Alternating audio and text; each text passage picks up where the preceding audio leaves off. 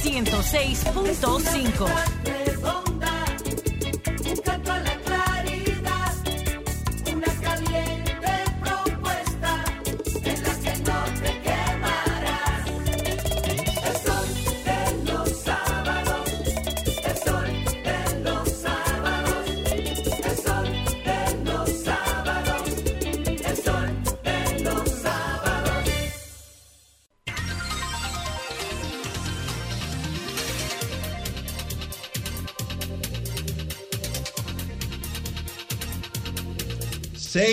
seis y cincuenta y nueve de la mañana.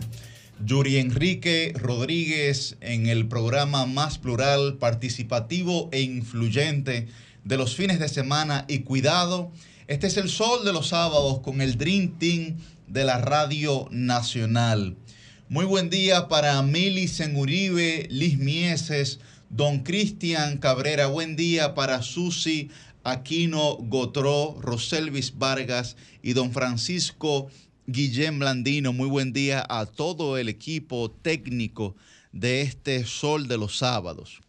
Bueno, recuerden que pueden sintonizarnos a través de nuestras diversas eh, frecuencias, la ciento seis punto cinco F M para todo el Gran Santo Domingo e Higüey, la noventa y dos punto uno F M para todo el Cibao, la noventa y cuatro punto siete F M para el sur y el este y la ochenta y ocho punto cinco F M para la bella y hermosa Samaná. Además, recuerden que nos pueden sintonizar por todas nuestras eh, plataformas. Estamos, como siempre, en vivo por Telefuturo, Canal veintitrés. Estamos por sol f m punto com y en vivo también por, por YouTube, por, por R C C Media. Así que si usted eh, se está levantando, está madrugando con nosotros hoy sábados, agradecemos su sintonía, y si en algún momento tiene que salir por cualquier razón, pues entonces puede seguir en sintonía con nosotros a través de todas estas plataformas. Señores, hoy, hoy es sábado, veintiocho de octubre. Eh, Increíble cómo ha avanzado el año dos mil veintitrés. Solamente nos quedan dos meses para entrar en el año dos mil veinticuatro y, eh, y bueno, que es el año, sobre todo para nosotros, el año electoral, ¿no?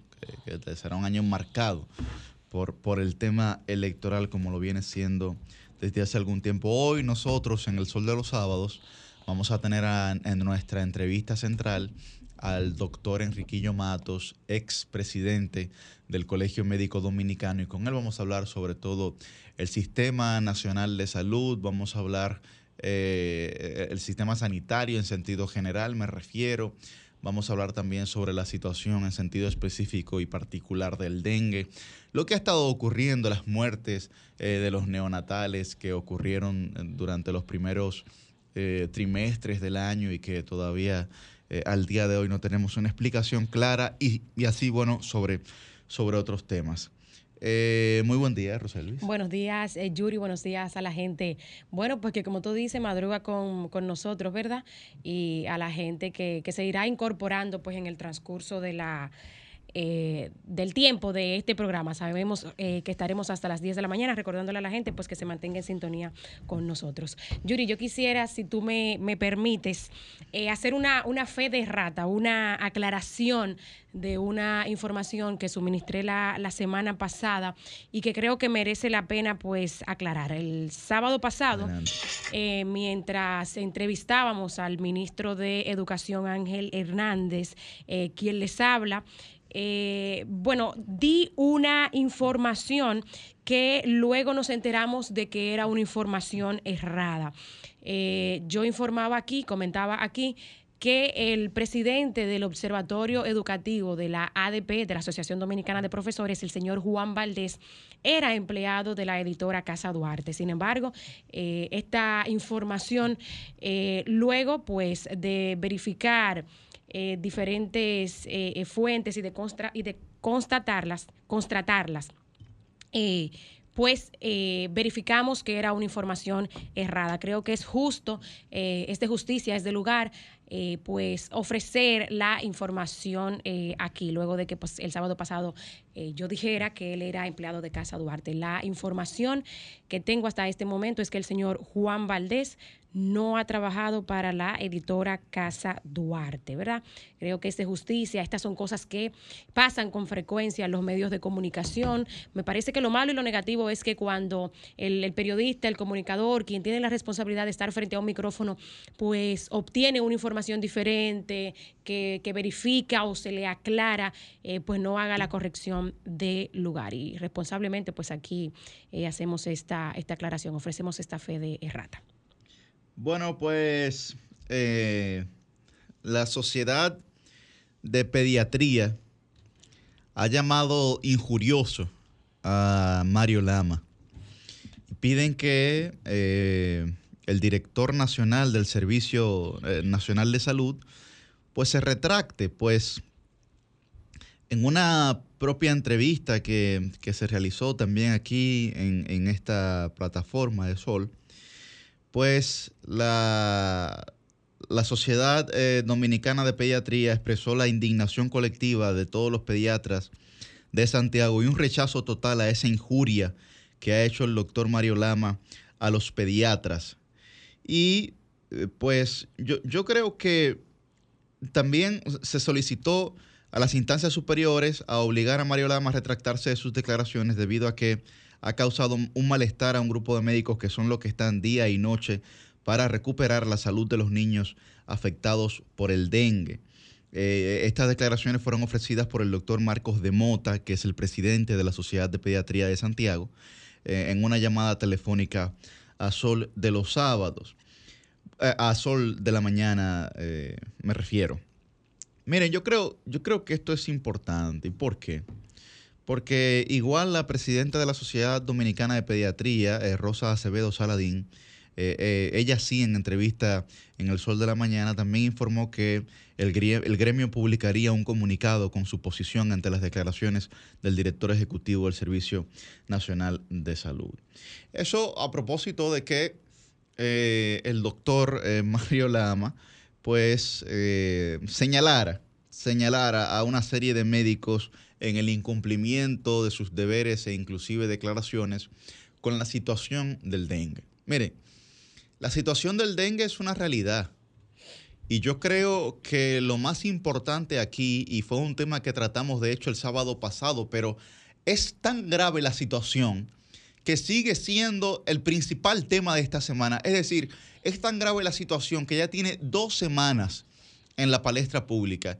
Y en una sociedad como la dominicana, que tema mata tema, que también nosotros esos, eso lo hablamos aquí constantemente, que bueno, usted trata de mantener un tema vigente, eh, que responde a un problema estructural de la gente, pero eso es imposible porque luego viene un tema o más escandaloso o más sorprendente para la sociedad dominicana que tumba el otro tema, a pesar de que el otro tema no se ha resuelto. Bien, entonces este tema ha sido tan grave que se ha mantenido durante dos, eh, tres semanas en la palestra pública de la República Dominicana.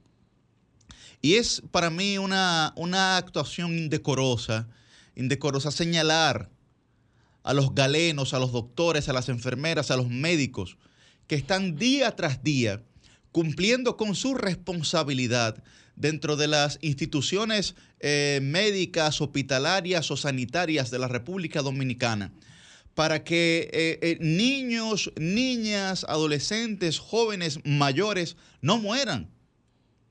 Pero nosotros vemos en las noticias diariamente la muerte, eh, las muertes de niños y niñas por el tema del dengue.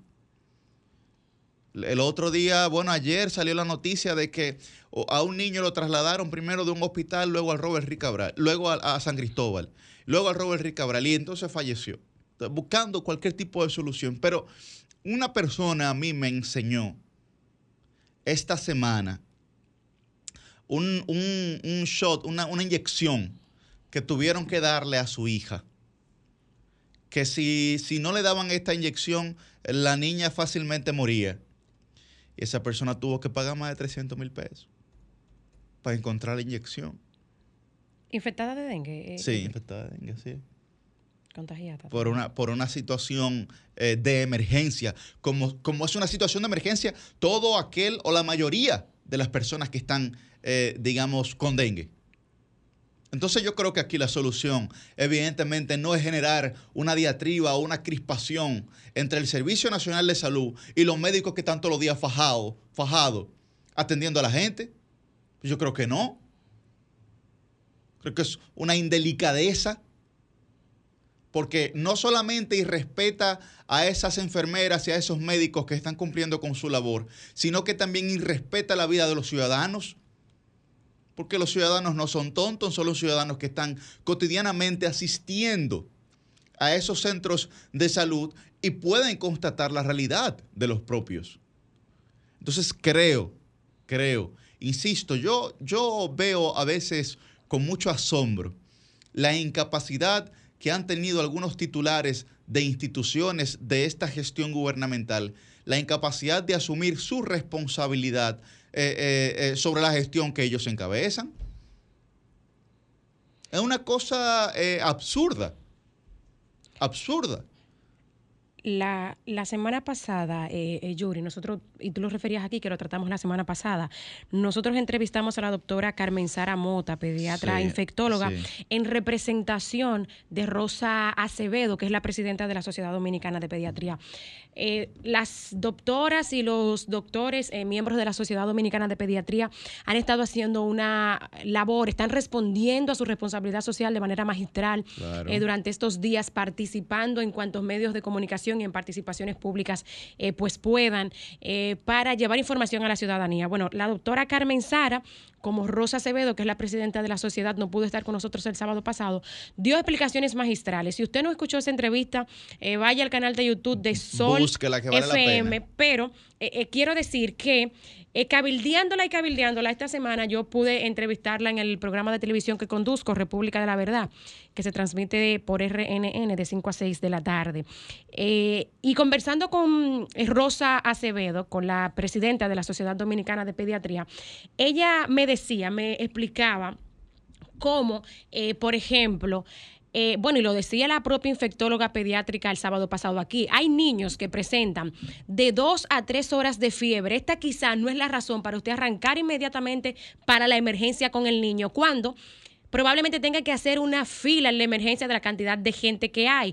En vez de, y, y yo reitero este llamado que hace la presidenta aquí, se lo comparto a ustedes nuevamente.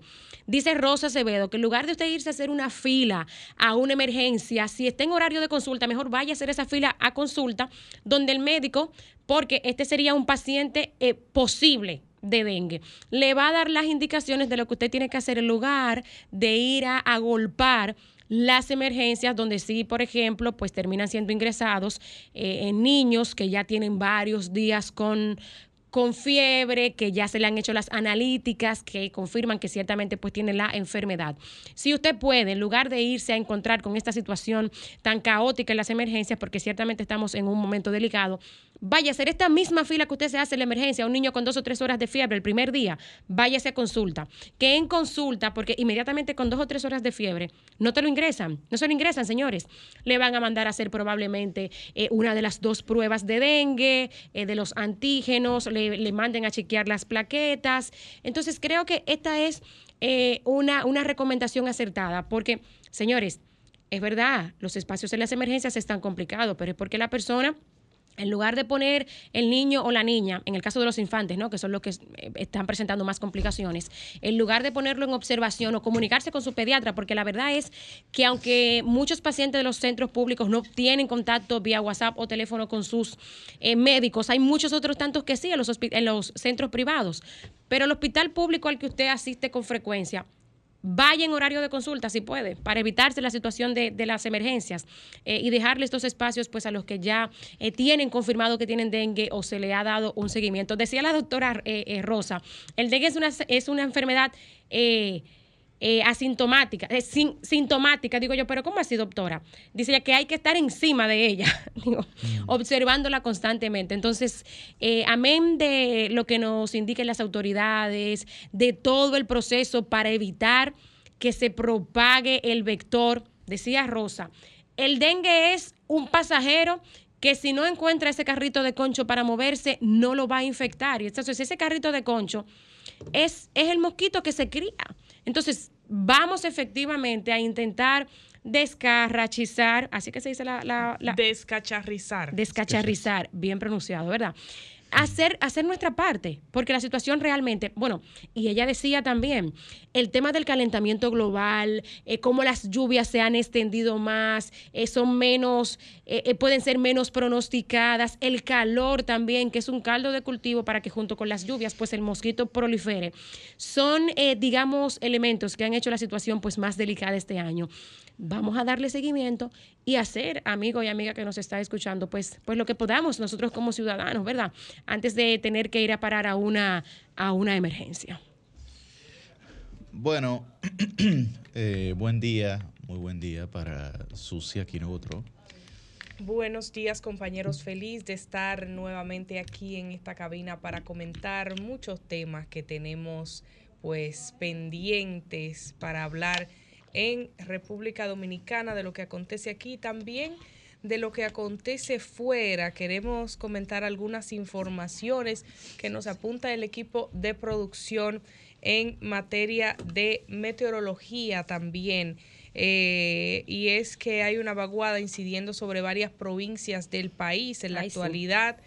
Eh, pues como gran parte del país eh, se puede apreciar a, de, a través de las imágenes que en la cuenta de Twitter de la Oficina Nacional de Meteorología, ONAMET, se compartieron, eh, está cubierto eh, República Dominicana de una nubosidad generadora de aguaceros moderados en ocasiones, tormentas eléctricas y ráfagas de viento, principalmente sobre las provincias La Altagracia, La Romana, San Pedro de Macorís, el Gran Santo Domingo, también el Ceibo, Atomayor, Monte Plata, Samaná, Duarte, Sánchez Ramírez, María Trinidad Sánchez, Puerto Plata, también Santiago Rodríguez, Santiago también, Monseñor Noel, San José de Ocoa, Barahona, Pedernales, Bauruco y otros poblados de la Cordillera Central y la zona fronteriza. Así está en, en nuestro país la situación, también en la cuenta de nuestro querido colega y también meteorólogo Jean Suriel.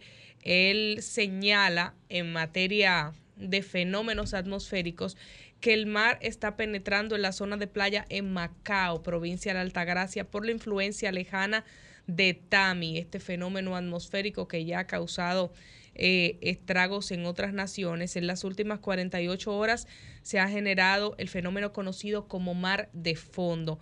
Fuertes marejadas con olas entre siete y diez pies de altura en la costa atlántica desde la isla Saona hasta Montecristi, y el oleaje seguirá peligroso las próximas veinticuatro horas y será el domingo en la tarde que empezarán a disminuir las marejadas. Según las imágenes que publica Jean Suriel, ustedes pueden buscarla en su cuenta de Twitter de cómo está la situación en Macao ante esta incidencia de Tami en la zona. Bueno, no sé si, si pudieron ver, hablando de temas meteorológicos, Susi, lo que ocurrió en México, en Acapulco, sí. ¿no? Eh, pues desastroso.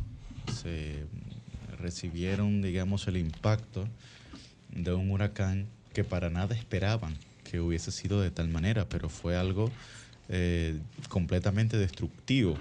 Eh, algunos lo comparaban, digamos, con lo que ocurrió aquí con el ciclón George, ¿no? Con, con la magnitud que azotó sin ningún tipo de, de previsión por parte de las autoridades meteorológicas de ese país, porque el, el fenómeno atmosférico se fortaleció eh, precisamente frente a la costa de Acapulco y ahí arrasó con absolutamente todo. Muy buen día, don Fran. Muy buenos días, don Yuri. Buenos días a todos nuestros compañeros en cabina, nuestro equipo de producción. Y buenos días al pueblo dominicano. Como dice nuestra querida Millicent, un pueblo trabajador que madruga todos los días y los sábados con el sol de la mañana.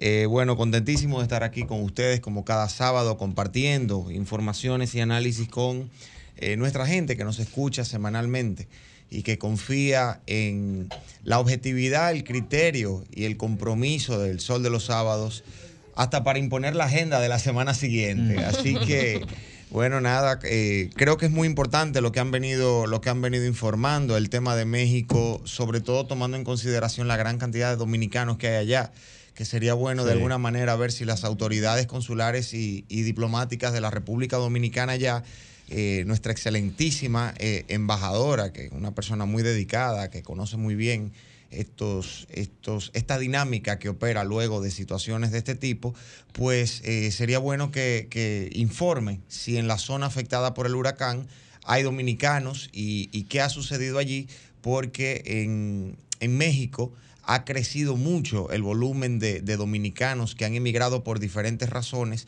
Y bueno, nosotros como pueblo hermano nos solidarizamos, pero también necesitamos saber cuáles eh, pudieron haber sido los dominicanos afectados, eh, residentes en esa zona, eh, porque verdaderamente ha sido una catástrofe lo que ha sucedido en materia de fenómenos naturales y su impacto en el territorio de la costa mexicana. Pero en definitiva, lamentamos muchísimo lo que ha sucedido. Bien decías, Yuri, el huracán tomó desprevenida a la población porque su fortalecimiento eh, ocurrió de manera casi repentina ya sobre el territorio, y este tipo de situaciones son las que pueden producirse en los países vulnerables a estos fenómenos atmosféricos, como lo es también la República Dominicana. Por eso siempre es importante seguir las recomendaciones de las autoridades en el eh, minuto a minuto de lo que está sucediendo ante estas situaciones, y reiteramos nuestra eh, más profunda solidaridad y pesar con las víctimas de esta situación. Bueno, de hecho, los titulares son tan... tan... delicados como las, las fotografías que uno ve de, de, Acapulco, de Acapulco. Por ejemplo, lo que se lee ahora eh, en el listín diario: Acapulco parece una película de terror, el relato brutal del impacto del huracán Otis. El País de España titula, por ejemplo, éxodo desde Acapulco tras el huracán Otis. El hotel no avisó que no podía garantizar el agua ni la seguridad. Este es un testimonio eh, de una persona entrevistada. C N N titula, eh, por ejemplo, graban una serpiente en las calles de Acapulco tras el huracán Otis. Ay, y así, así ve uno los, los titulares. Acapulco arrasado después del huracán Otis. Eh, todos los titulares van en esta dirección, sobre todo eh, un destino turístico tan conocido, que las imágenes son, claro, siempre tan, idí- tan idílicas, tan hermosas. Eh, y verlo eh, pues arropado por, por el desastre y los escombros, de verdad que es bastante lamentable, ¿no? Este fenómeno que pasó por el estado de Guerrero y afectó especialmente a la ciudad de Acapulco, señala la B B C Mundo que la tormenta categoría cinco golpeó este icónico balneario turístico con vientos máximos sostenidos de doscientos sesenta kilómetros por hora y racha de hasta trescientos quince kilómetros por hora, uno de los huracanes más fuertes que se haya registrado en el Pacífico mexicano. Las cifras son veintisiete personas muertas y cuatro desaparecidas, que fueron confirmados por Rosa Acevedo Rodríguez, que es la secretaria de Seguridad y Protección Ciudadana del país, durante una conferencia de prensa que se diera allá en la zona. El ochenta por ciento de los hoteles en ese lugar, en Acapulco, tuvieron afectaciones, según la gobernadora Evelyn Salgado, y el sistema de alerta antisísmico también había resultado dañado, por lo cual se afecta también la ciudad y otras como la capital del país. Declaraciones del presidente Andrés Manuel López Obrador, dijo: fue muy desastroso lo que padeció Acapulco, no tiene precedentes en el país en los últimos tiempos. Ahí vemos pues la realidad, el desastre, lo acontecido por esto, por este fenómeno de la naturaleza en eh, la hermana República Mexicana. Felicidades, felicidades a las Reinas del Caribe, que ay, ganaron ay. oro panamericano en Santiago de Chile. También eh, Audrys Nin ganó oro en gimnasia. Eh, yo creo que la República Dominicana ha consolidado eh, su, su carácter eh, deportivo en diversas categorías, y sobre todo, evidentemente, en el área del voleibol, donde las Reinas del Caribe eh, pues muestran una supremacía de calidad, no solamente por encima de la región, sino eh, también en competencia con eh, Europa, con, con Oriente, con, con Asia, que eh, tienen una, una calidad superior a la de la mayoría, a la de la media, ¿no? Y por eso queremos felicitar a las Reinas del Caribe, que lo han hecho todo esto con mucha hidalguía también. También lo ha hecho Nin, así que muchas felicidades para ellos. Que retienen así el oro. Retienen el oro, habían correcto. logrado oro en el, el Panamericano anterior. ¿Sabes? Y evidentemente, si estamos en deportes, el Licey ganó ayer. O sea, que... Ay, tú ibas muy bien. ¿Eh? Tú ibas muy bien, Yuri, tú ibas ah, muy bien. Ese, no, ese, eso no es noticia, pero eso es normal ya. Es ordinario. No, es ordinario, ¿no? El, el Licey tiene eso, eso como costumbre ya. Ustedes van a empezar tan normal. temprano a hablar ese tipo de cosas, señores. Sí. Eso Oye, me eso pregunto. Después, cuando, cuando, cuando la temporada tema entrada ya. Es, impor, es, impor, es importante. Eso no señalarlo. significa nada ahora mismo. Bueno, que nosotros okay. queremos mantener informada a la, a la población. Entonces, la gente que no pudo no ver los lo deportes ayer, le estamos dando la información. no. Déjame ver si no es de forma interesada. Ah. ¿Y a las Águilas cómo le fue? No sabría decirte, no. Ah, no, tú lo que tiene un interés marcado. Decir que el Licey ganó. Yo no vi los resultados, pero lo más probable es que hayan perdido. No, no, ganaron, ganaron las Águilas. Ganaron las Águilas. Sí, ganaron las Águilas. No, y que... Y el escogido, Susi, que molestó. No estoy al tanto de las noticias deportivas, déjenme un poco tranquila. Sé que empezaron ganando, pero hay que ver, mi equipo bueno, es especial. Frase milenaria, el hombre no es como empieza, sino como termina. Sí, Estése tranquilo, no empecemos a pelear desde temprano. Y en Robin hemos visto muchas cosas pasar y suceder. Bueno, ¿eh? sí, sin duda. Así, sin duda. Así, no, que ayer también inició la Serie Mundial de Grandes Ligas de sí. béisbol. Es serie final, de grande, pero bueno, tiene el título de serie mundial como, como nombre mercadológico. Uh-huh. Y eh, los Rangers de Texas ganaron ahí por, por piquita, seis a cinco a Arizona Diamondbacks en el primer juego de, de esa serie mundial.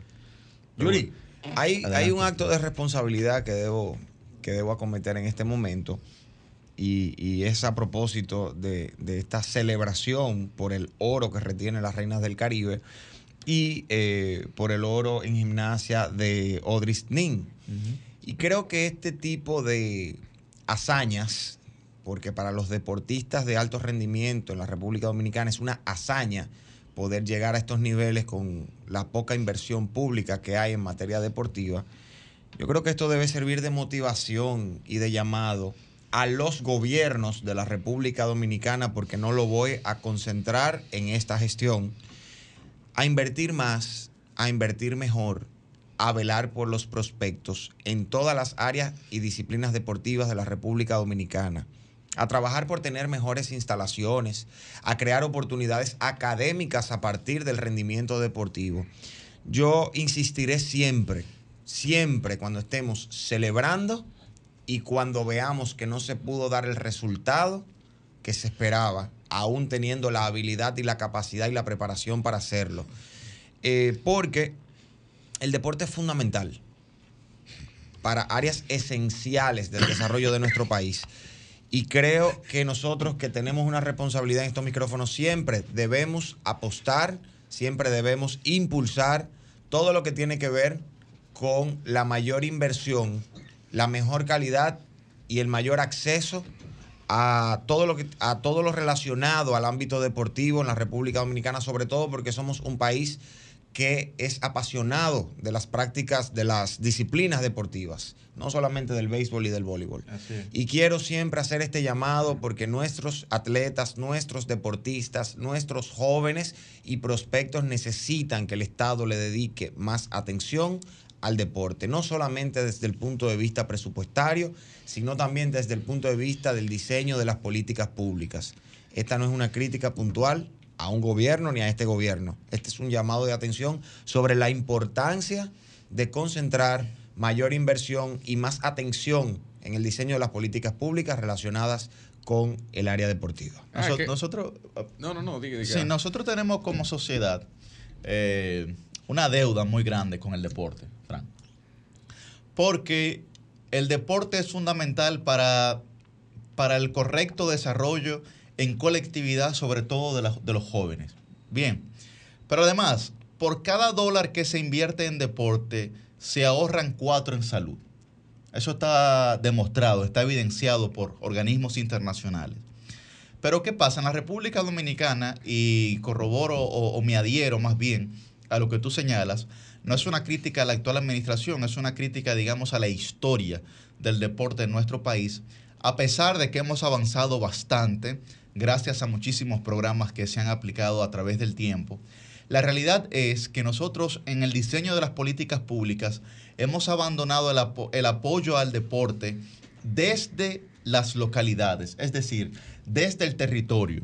La, la, la política pública de deporte de la República Dominicana, por ejemplo, en la actualidad está vinculada al deporte de alto rendimiento, pero no está vinculada realmente a, las, a, los, a los clubes, a los, a los grupos deportivos, por ejemplo, de los barrios, de los sectores, a las pequeñas ligas, etcétera. ¿Por qué? Claro. ¿Por qué me refiero a eso? Primero, no solamente por la transformación del patrón conductual social que puede generar en un joven eh, el deporte, porque tanto el deporte como el arte, eh, el arte en sentido general, son, digamos, las dos, las dos eh, categorías que más disciplina le enseñan o le otorgan a una persona. Bien, cuando usted ve un deportista eh, o un artista, usted está viendo una persona que ha sido históricamente disciplinada en su vida. Ahora bien, ¿por qué yo señalo eso? Porque nuestros barrios y nuestros sectores son canteras de talento, tanto deportivo como artístico. Totalmente. Y no se le presta ni el apoyo, pero tampoco ni la atención suficiente, porque nos hemos concentrado históricamente en asumir la política pública de deporte como el deporte élite, ¿no? Como el deporte de alto rendimiento. Ahora bien, Al, al, al deporte aficionado o al deporte base que se practican los clubes, que se, se practican las pequeñas ligas, como señalaba Frank, que se practican en los barrios, que se practican en los campos, no se le ha prestado la suficiente, eh, digamos, atención, ni de voluntad política, ni de eh, colocación de presupuesto para que eso pueda desarrollarse. Por eso muchas veces cuando otros deportistas de otros países, inclusive nuestros propios analistas, eh, señalan la grandeza de las Reinas del Caribe o de Audrys Nin o de cualquier otro atleta, dicen, bueno, es que ellos son superatletas. Claro. Porque no solamente han logrado ganar el oro, no, no, es que han superado, han superado una serie de procesos en su preparamiento por la ausencia de condiciones materiales que el propio Estado no le entrega, eh, a comparación o en comparación con otros atletas de otros países que son, eh, cuando usted va a tratar de alto rendimiento, usted lo tiene todo. Que solamente se tienen que dedicar todo, ¿eh? a eso. A eso. No tienen más que pensar no, no, no, es más nada, es en más las nada. preocupaciones naturales de aquí no, no, ante no, no, la situación no, de vulnerabilidad no, en la que viven. Correcto, sin ningún tipo, sin ningún tipo de preocupación, digamos, material, más que enfocarse en su deporte, por lo que yo creo que nosotros eh, como sociedad tenemos que mirar hacia el deporte también con una visión mucho más holística, mucho más integral, para que podamos primero tener una nueva cultura ciudadana, para que nuestros jóvenes sean disciplinados, pero para que también aprovechemos esa cantera de talentos que tenemos en todas las localidades. No, yo iba a decir ahorita que el tema deportivo, a mi juicio, le hace falta en República Dominicana un poco de visión de mercurial y parecerá contraproducente, pero el tema de la rentabilidad del deporte es uno de los principales problemas que República Dominicana tiene frente a otros países. ¿Por qué? Sí. Usted dice, bueno, eh, es que en República Dominicana el deporte se maneja a través de las federaciones y las federaciones se encargan de distribuir los recursos a las distintas áreas. Eh, Cristian es Eh, tenista. La Federación de Tenis es la que se encarga de distribuir los recursos. Los, o sea, hay un nivel de descentralización que impide, de alguna forma, que las cosas vayan donde el Estado planifica que deben ir. Y en ese contexto, pues entonces, ahí se puede afectar un poco el resultado en esa dirección. Pero eh, cuando tú le generas un espacio de desarrollo económico a esa política de Estado, pues entonces lo primero que tú vas a hacer es atraer más gente, que es el caso de la pelota en República Dominicana, porque hay una probabilidad de que usted se haga millonario a través de la pelota, pues entonces hay gente que dedica mucho esfuerzo a eso, y incluso en el sector privado invierte mucho a eso. Eh, pero por otro lado también tiene aquel que sencillamente se limita a lo que puede ver y a veces dice, no, yo hago esto porque me gusta solamente y no porque veo aquí la posibilidad de desarrollarme como profesional, porque no hay un no hay un, una capacidad económica detrás de eso, y eso es importante tratar de generarlo en algún momento. Bueno, pues nosotros tenemos a Cristóbal Marte desde Santiago de Chile, que nos va a comunicar lo que ha ocurrido, lo que ha estado ocurriendo con la delegación dominicana que está participando en estos Juegos Panamericanos. Buen día, Cristóbal. Muy buenos días, gracias por invitarme a su programa. Cristóbal, bueno, nosotros estamos conversando sobre la, la retención del oro por parte de las Reinas del Caribe en esta edición de los Juegos Panamericanos y eh, la, el oro también que ha ganado Audrys Nin en gimnasia. Cuéntanos un poco del proceso para ellos haber llegado a ganar ese oro en estos Juegos Panamericanos. Bueno, yo puedo hablarte de las Reinas del Caribe porque en gimnasia yo nunca he estado involucrado y no me gusta hablar de cosas que yo no sé. Pero el proceso de las Reinas del Caribe se inició en el año mil novecientos noventa, cuando ni siquiera tenían ese nombre. Eh, ya a partir de noventa y ocho, noventa y nueve comenzaron a, a llegar los resultados. Los primeros resultados eh, fueron los tres abiertos de los Estados Unidos, el abierto de voleibol de los Estados Unidos, U S A Volleyball Open, eh, en el año noventa y nueve, el año dos mil y dos mil uno, República Dominicana pues obtuvo eh, de manera consecutiva eh, la medalla de oro. Ya de ahí en adelante comenzó el programa a fortalecerse y ya para el año dos mil tres, cuando le ganamos a las Morenas del Caribe, eh, entiéndase, la selección olímpica de Cuba, la medalla de oro en los Juegos Panamericanos del año dos mil tres en Santo Domingo. Bueno, pues ahí vino el nombre de la Reina del Caribe, ¿no?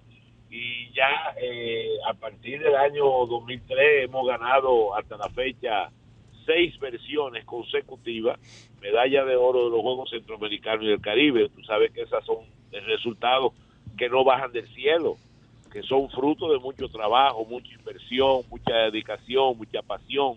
Y a nivel de Panamericano, eh, después del dos mil tres, bueno, pues tuvimos la segunda medalla de oro en Lima, Perú, en el dos mil diecinueve, y ahora la tercera medalla de oro, aparte de una de bronce que obtuvimos en el dos mil quince en Toronto.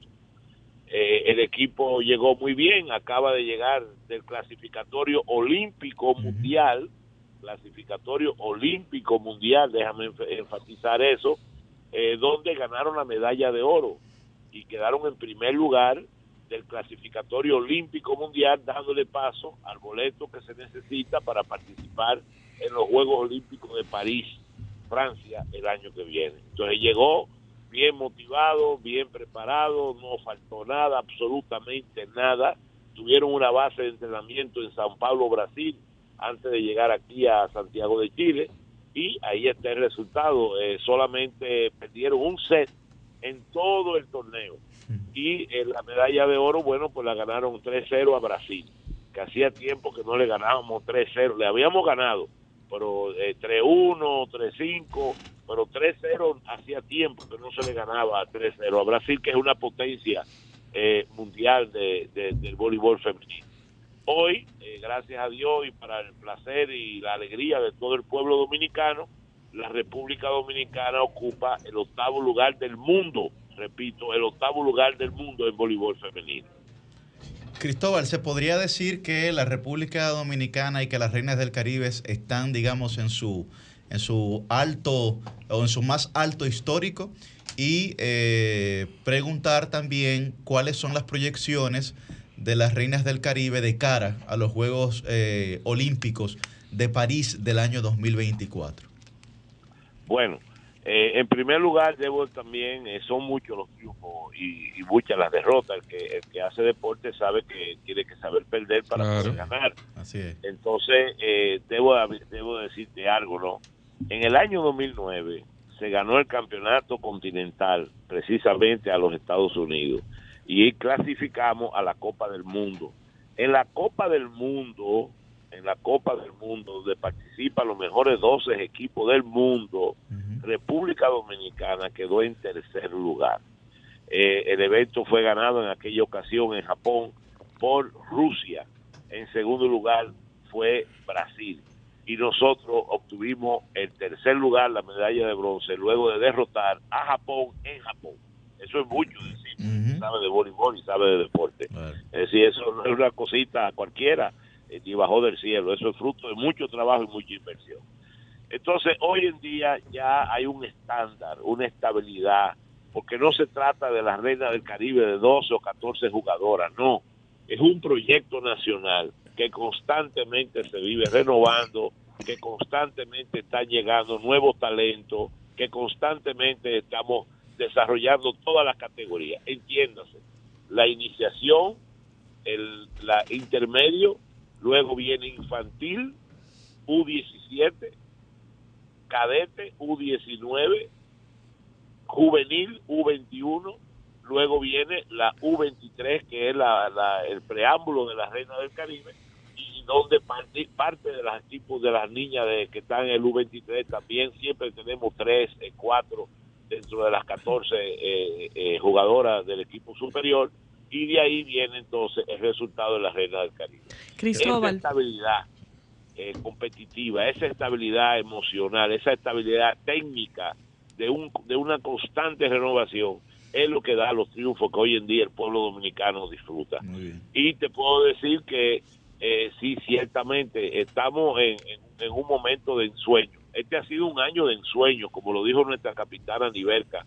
Este ha sido un año de ensueño, y qué mejor forma de cerrarlo con una medalla de oro panamericana. Aún nos queda un evento, vamos a Honduras eh, el mes que viene, que ya está al doblar de la esquina, pero no con el equipo superior. Ahí va por primera vez el equipo infantil U diecisiete, entiéndase, niña de catorce y quince años. Que cu cuando usted no, dice, Cristóbal, U diecisiete es su... Eh, una, una, una etapa continua de todas las categorías. Y eso es lo que, ese es el, el trabajo que, que da el fruto que hoy todo el mundo está disfrutando. De manera que sí, estamos en un buen momento para seguir trabajando y llegar a París bien preparado. Ya tenemos pre, ya tenemos previsto una base de entrenamiento en, en, en un club de, importante, el Golden Club de París de voleibol. Eh, son de los mejores eh, clubes de alto rendimiento, y ahí vamos a estar diez días antes de la de la de los Juegos Olímpicos, y eh, entrar a los Juegos Olímpicos con la esperanza, la emoción, La, la necesidad de llevarle al país su primera medalla olímpica de un equipo de conjunto. Cristóbal, Susi Aquino Gautreau de este lado. Usted mencionaba algo clave, y sobre eso quiero hacerle la siguiente pregunta. Usted mencionaba que la Reina del Caribe no se limitan a eh, un grupo de doce jugadoras, sino que hay una mística de trabajo de todas las jugadoras que conforman y todos los equipos que conforman las Reinas del Caribe. ¿Cuál ha sido la sí, clave? El proyecto hoy, perdón que te interrumpa, el proyecto hoy alberga alrededor de quinientas veintitrés niñas, la última nómina que yo pago de los pasajes, para wow. ir a la escuela, para ir a la escuela, para ir a la escuela, es importante porque tenemos muchas niñas becadas, claro, dentro y fuera del país. Para ponerte un, una muestra, basta un botón, te puedo hablar de Alondra Tapia de La Vega, que está estudiando en Japón, nada más y nada menos, y que habla japonés mejor que tú y yo hablamos el español. Wow. Entonces ella está terminando en su etapa final.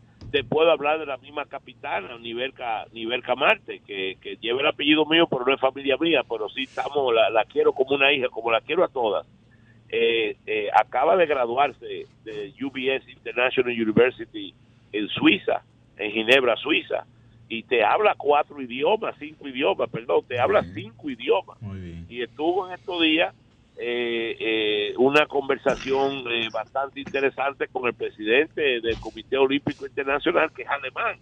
Entonces ellos estaban hablando alemán como todos tú y yo ahora mismo hablando español, como nada, como si nada, nada fuera de común.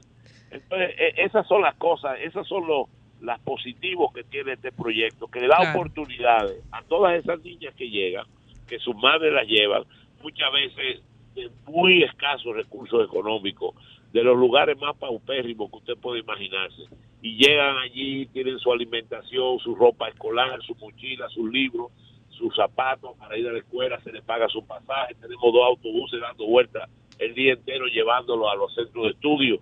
Y ahora, con esta promesa del presidente Abinader, que ya se están localizando los, los solares en la Jacobo Magluta, vamos a, poner, a tener un politécnico.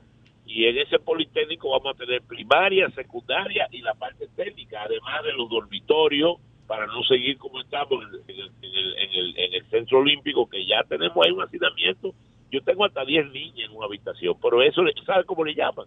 El Hilton de Cristóbal. Yo le trato de dar las mejores condiciones a vida y por haber. Entonces, eh, vamos a tener las habitaciones, un comedor, una... una buena alimentación. No es que la que tienen ahora no es buena, es buenísima la que otorga el Ministerio de Deporte, fueron la alimentación similar y dos canchas de entrenamiento, porque muchas veces no podemos entrenar tampoco en el Palacio del Voleibol porque se usa para eventos artísticos y presentaciones de artistas, claro, presentaciones religiosas, políticas, etcétera, y nos limitamos a las canchas que tenemos en el viejo pabellón de voleibol, donde eh, tenemos ya eh, eh, unas eh, nueve canchas de, de entrenamiento, pero tenemos que hacer turno, porque son muchas niñas las que necesitan entrenar.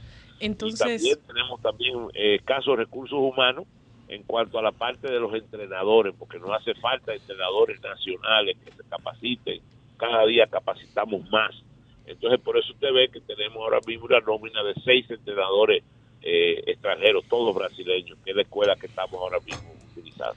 Mi pregunta iba en el sentido que, de que a pesar de las necesidades que usted señala, ¿cuál ha sido la clave para que se mantenga esta calidad en todo este grupo de niñas y jóvenes a través de los años, dando resultados positivos para República Dominicana eh, con las Reinas del Caribe? Esa clave eh, que ustedes tienen en materia de, de prepararlas y que en el juego sean excelentes.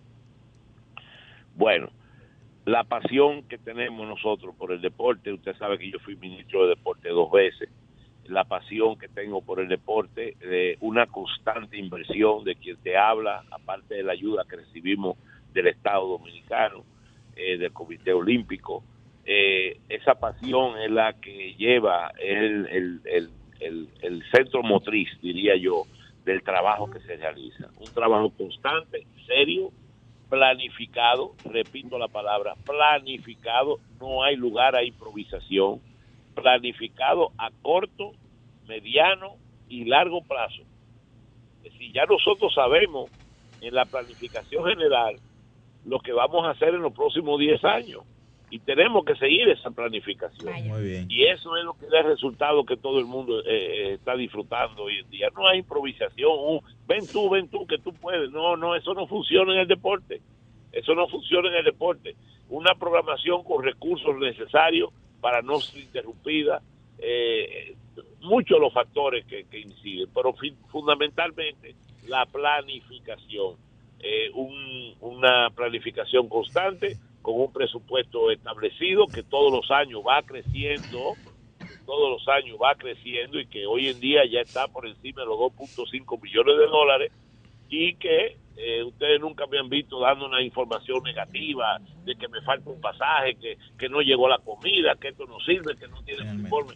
Nunca usted ha oído de, de, la, de nuestra voz ni de Milagro Cabral, que es la que estoy preparando, porque ya yo tengo setenta y un años de edad. Vaya. Y estamos preparando a Milagro Cabral, que se va a seguir y nosotros vamos a seguir ayudando. Y ella tiene, eh, ya se graduó, eh, una profesional, y lo está haciendo muy bien, y lo va a hacer mejor que yo. Don lo Cristóbal. Mejor que yo, porque ella es un producto del propio proyecto, ella salió de ahí, de, de Cristo Rey, claro, de, de la, del derricadero de Cristo Rey, una familia humilde, y se ha superado, no solamente en la parte profesional, sino en lo que es su personalidad y el trabajo que ella hace. Don, don Cristóbal. Estuvo ella con las muchachas y estuvo en, en el clasificatorio olímpico.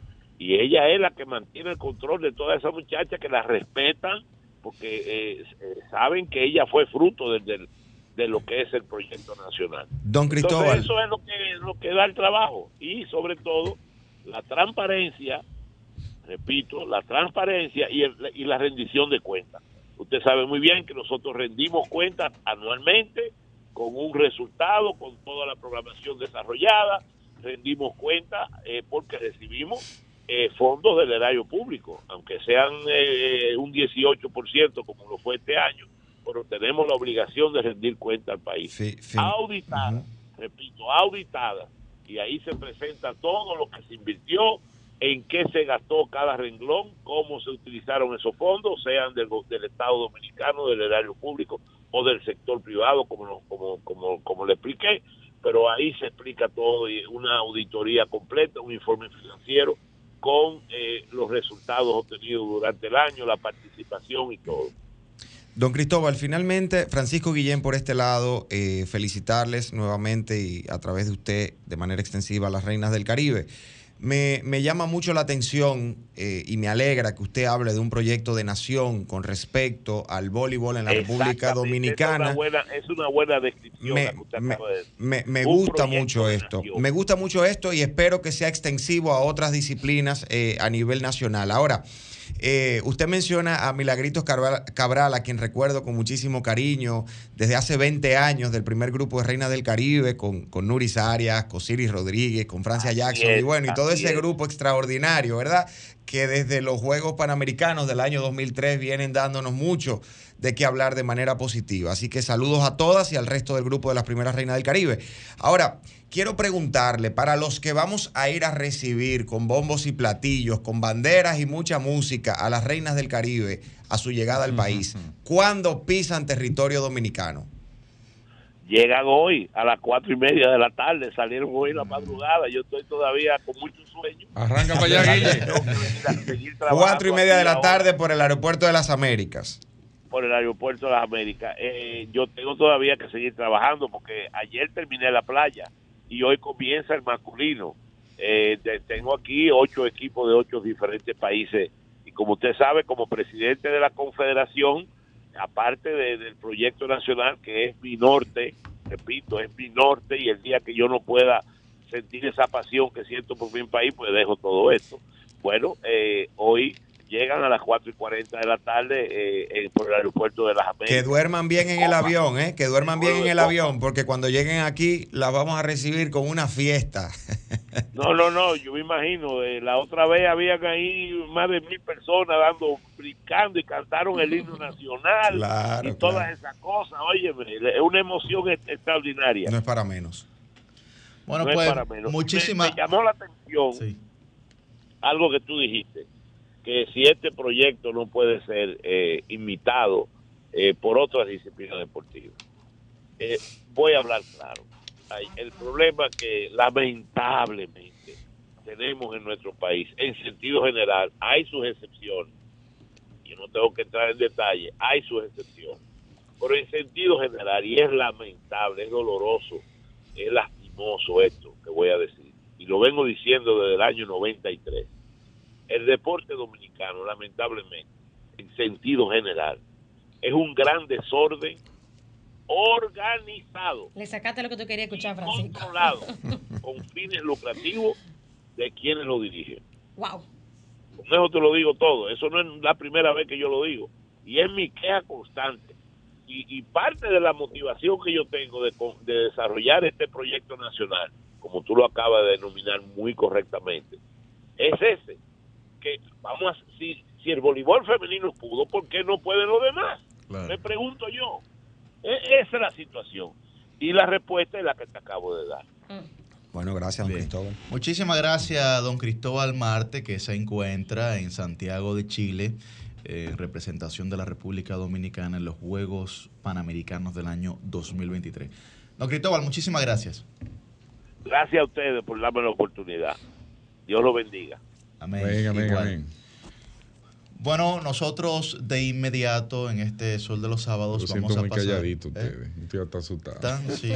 Coño, un fin de semana tan agitado en política. Y mira por cómo mi están timidez, mira, mira, mira, por mi timidez. Wow, wow, men. Antes de pasar a, a, a la, al siguiente eh, acápite del los, programa, los quiero hacer una invitación que nos hacen llegar aquí a la emisora, especialmente el destacado periodista Félix Vinicio Lora, y es a nombre de la Fundación Dominicana de Accidente Cerebral, que va a tener una caminata mañana domingo veintinueve de octubre por el Día Mundial del Ataque Cerebral en el Parque Iberoamérica a las nueve de la mañana, por el derecho a la inclusión, la discapacidad por A C V también cuenta. Así que se invita a todas las personas, si tienen familiar, amigo, vecino o conocido que haya sufrido un accidente cerebrovascular, pues invitan a esta caminata, una noble causa que hacen llegar aquí a la emisora para que pues nosotros compartamos de quien quiera participar de esa noble labor. Bien, pues nosotros a las siete y cincuenta y dos de la mañana vamos a escuchar lo que tienen para decir los oyentes. Comunícate ocho cero nueve, cinco cuatro cero, uno cero seis cinco, uno ocho tres tres seis diez, diez sesenta y cinco desde los Estados Unidos. Sol ciento seis punto cinco, la más interactiva. Buen día, su nombre y de dónde está el aire. Sí, buen día. ¿Cómo se sienten, amigo mío? Muy bien. Jorge Bertrán, de este lado, de la zona oriental. Adelante, Jorge. Yo, yo hace tiempo que vengo escuchando al presidente Abinader decir en conclaves internacionales que la solución de Haití no está en República Dominicana.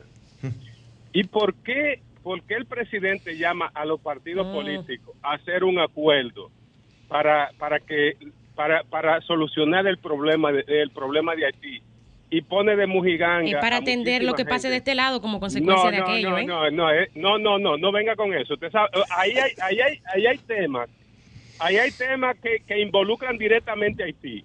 Por ejemplo, el legalizar, el legalizar a todos los haitianos que están aquí está establecido en, en, ese, en ese esquema.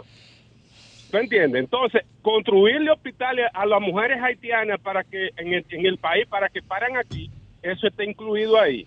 Entonces, usted no me venga con eso, porque el problema, el problema es que el problema es que Abinader nos tiene a nosotros de, de mojiganga.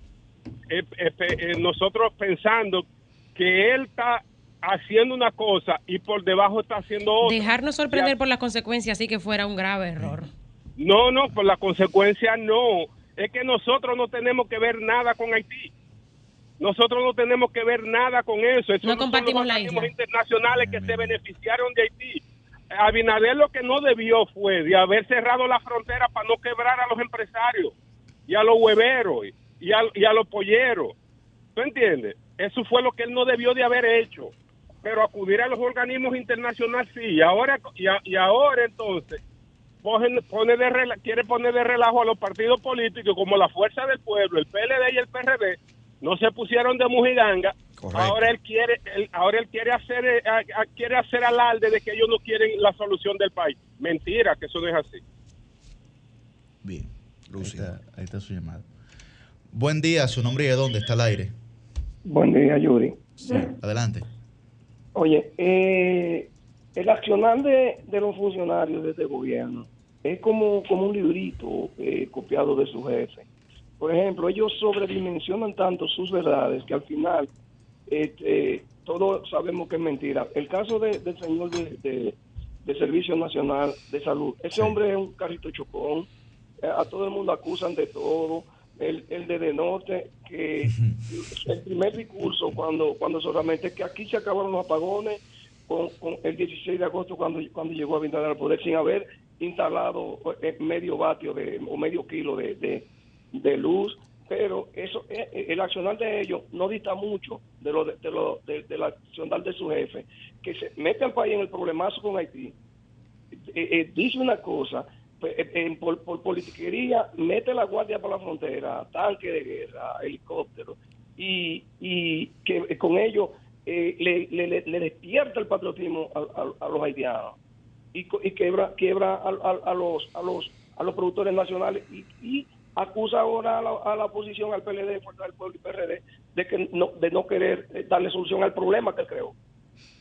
Ahí está. Gracias. Ahí está su llamada. Buen día, su nombre y de dónde está el aire. Un ahorro de energía. Gracias. Escúchanos por el es, teléfono, por favor. Exacto. Estoy oyendo. Sí, es que no, no, escúchanos en el teléfono, en el teléfono, papi. Está escuchando retrasado por donde está oyendo. Oh. Gracias. Bueno, pasar sí. sí, sí, lo sentimos. Sí. Buen día, su nombre y de dónde está el aire. Buenos días. Adelante. Les escucho, les escucho. Qué maravilloso es escuchar al señor Marte, porque muchas de las soluciones de nuestro país están precisamente en todo lo que él dijo. Uh-huh. Él habló de planificación a corto y largo plazo. Uh-huh. Si nosotros hiciéramos eso en todas las categorías, no solo del deporte, estamos diciendo de la vida nacional, las cosas pudieran ser muy diferentes para nuestro país. Así es. Y parte de eso es que él también habla de cómo se debe hacer. ¿Qué dijo él? apegándose a esa planificación. Eso significaría para el país apegándose a las leyes de nuestro país. Entonces, cuando traspolamos informaciones como esta y lo hacemos generalizado, podemos tener un norte. El señor Marte no de, tal vez pueda retirarse de lo que es eh, estar con día a día con el asunto del voleibol, pero ese señor tiene una sapiencia que es necesaria precisamente dentro de nuestra sociedad para conseguir lo que queremos como dominicanos. Él tiene claro lo también, fíjense que ese es el principal neurálgico, él tiene claro lo que él quiere conseguir, por eso planificó. Entonces, nosotros como nación también tenemos que tener claro qué es lo que nosotros queremos. Y obviamente nuestros políticos y el señor Luis Abinader, que yo honestamente, yo no voté por él y jamás podría votar por él, porque cuando escuchamos a un presidente hablar como él lo hace, como lo dijo una vez reunido con un grupo de personas del Líbano, diciendo que él se siente libanés, él no se siente dominicano, señores. Él dijo claramente que él admiraba a las personas de rostros distintos. No está mal, pero usted no puede enfocar a, a, a la solución de personas de rostros distintos, obviando que usted fue elegido por el pueblo dominicano y que usted, entre comillas, es dominicano. Entonces, cuando nosotros empecemos a entender que todo eso hay que ponerlo en contexto a nivel nacional, podremos lograr muchas cosas como país, y entre ellos precisamente la independización económica del mercado de Haití. Gracias. Gracias. Buen día, su nombre y de dónde está el aire. Sí. Adelante. Sí, claro. Sí, es desde Conérico. Adelante, Conérico. Sí, es para dar una... para hablar sobre lo que habló Cristóbal Marte. Adelante, sí. En relación con el, con el béisbol. Yo soy fanático del béisbol, vivo aquí en Conérico, pero me da pena ver eh, los play que parecen potreros, y da vergüenza que México, estando muy por debajo, y Venezuela, de lo que es el béisbol dominicano, tengan estadios de béisbol muy por encima de la calidad de República Dominicana. Eso es todo. Gracias. Ahí está su llamada. Los oyentes también buen, están tranquilos. Buen Cristian. Día. Su nombre es dónde está la llamada. Buenos días. Adelante. Buenos días para todos.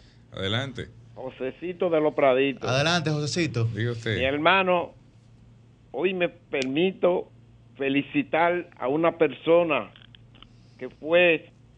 verdad que vamos a perder uno de los mejores regidores, pero va a optar por una más fuerte, que es por un, la diputación.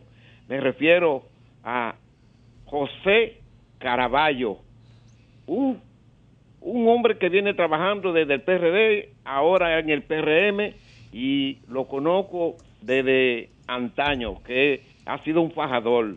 José Caraballo, yo te deseo mucha suerte.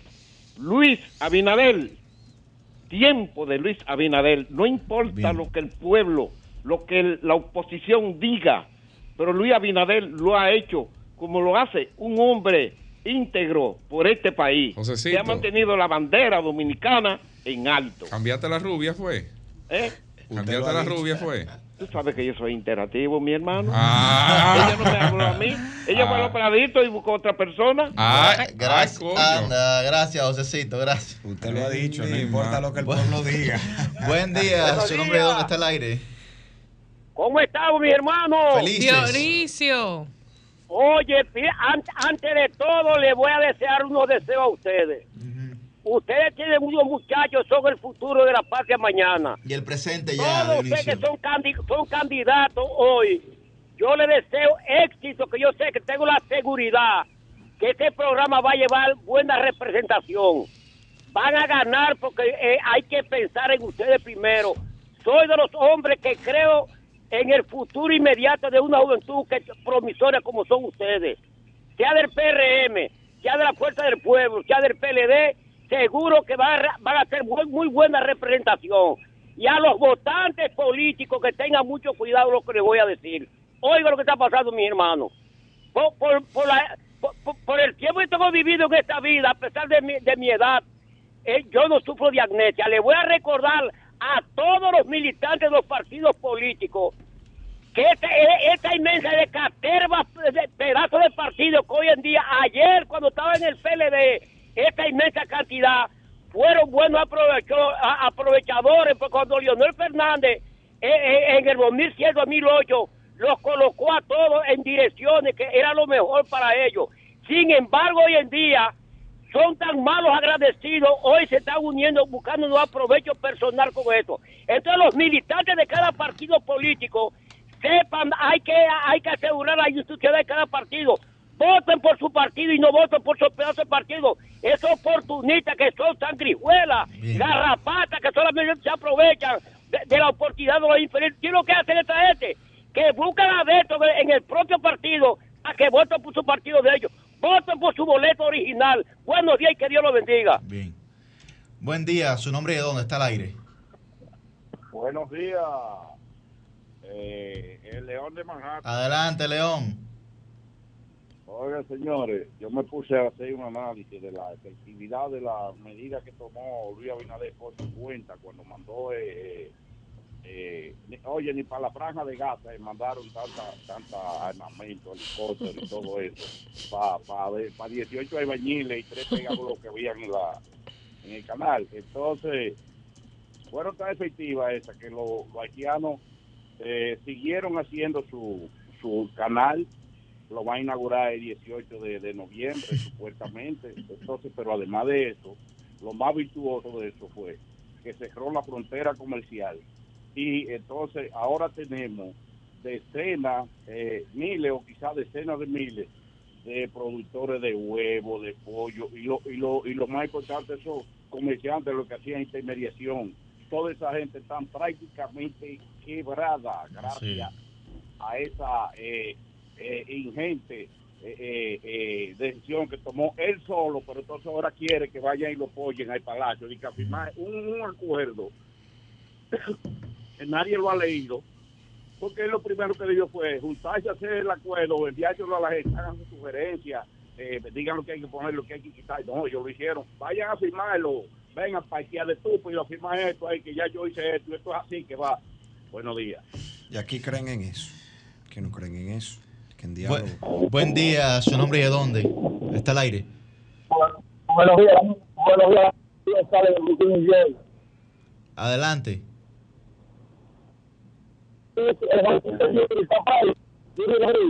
Se escucha mal, maestro. Sí, te escucho, pero se escucha mal.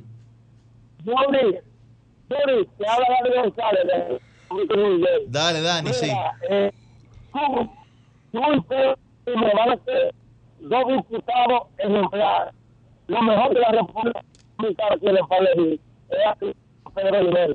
El que se habla, el C R O, el C R D, trae diecinueve años. Y lamentablemente me pueden elegir diecinueve. Da, Dani, se, se, escucha, se, se, se escucha muy mal. Ya, ya, ya, se te escucha mal. No, muy, muy mal, Dani.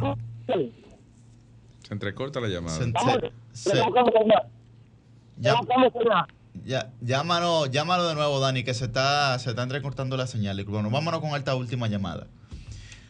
Buen día, su nombre y de dónde está el aire. Buenos días, Ramón Ramírez Villamella. Adelante, Ramón. Hermano, ¿qué espera el Ministerio Público Independiente para trancar a ese señor de la constructora esa? Que ha engañado a tanta gente. Es decir, ¿con quién es que está enllavado él? Porque Nuria hizo el reportaje dos veces y todavía el hombre sigue suelto, yendo a programas de televisión y diciendo que él sigue, que está entregando, y la gente quejándose. Dígame, ¿con quién es que está pegado ese hombre? Hasta yo quiero saber, pero no, no sé. sé. Cambio y fuera.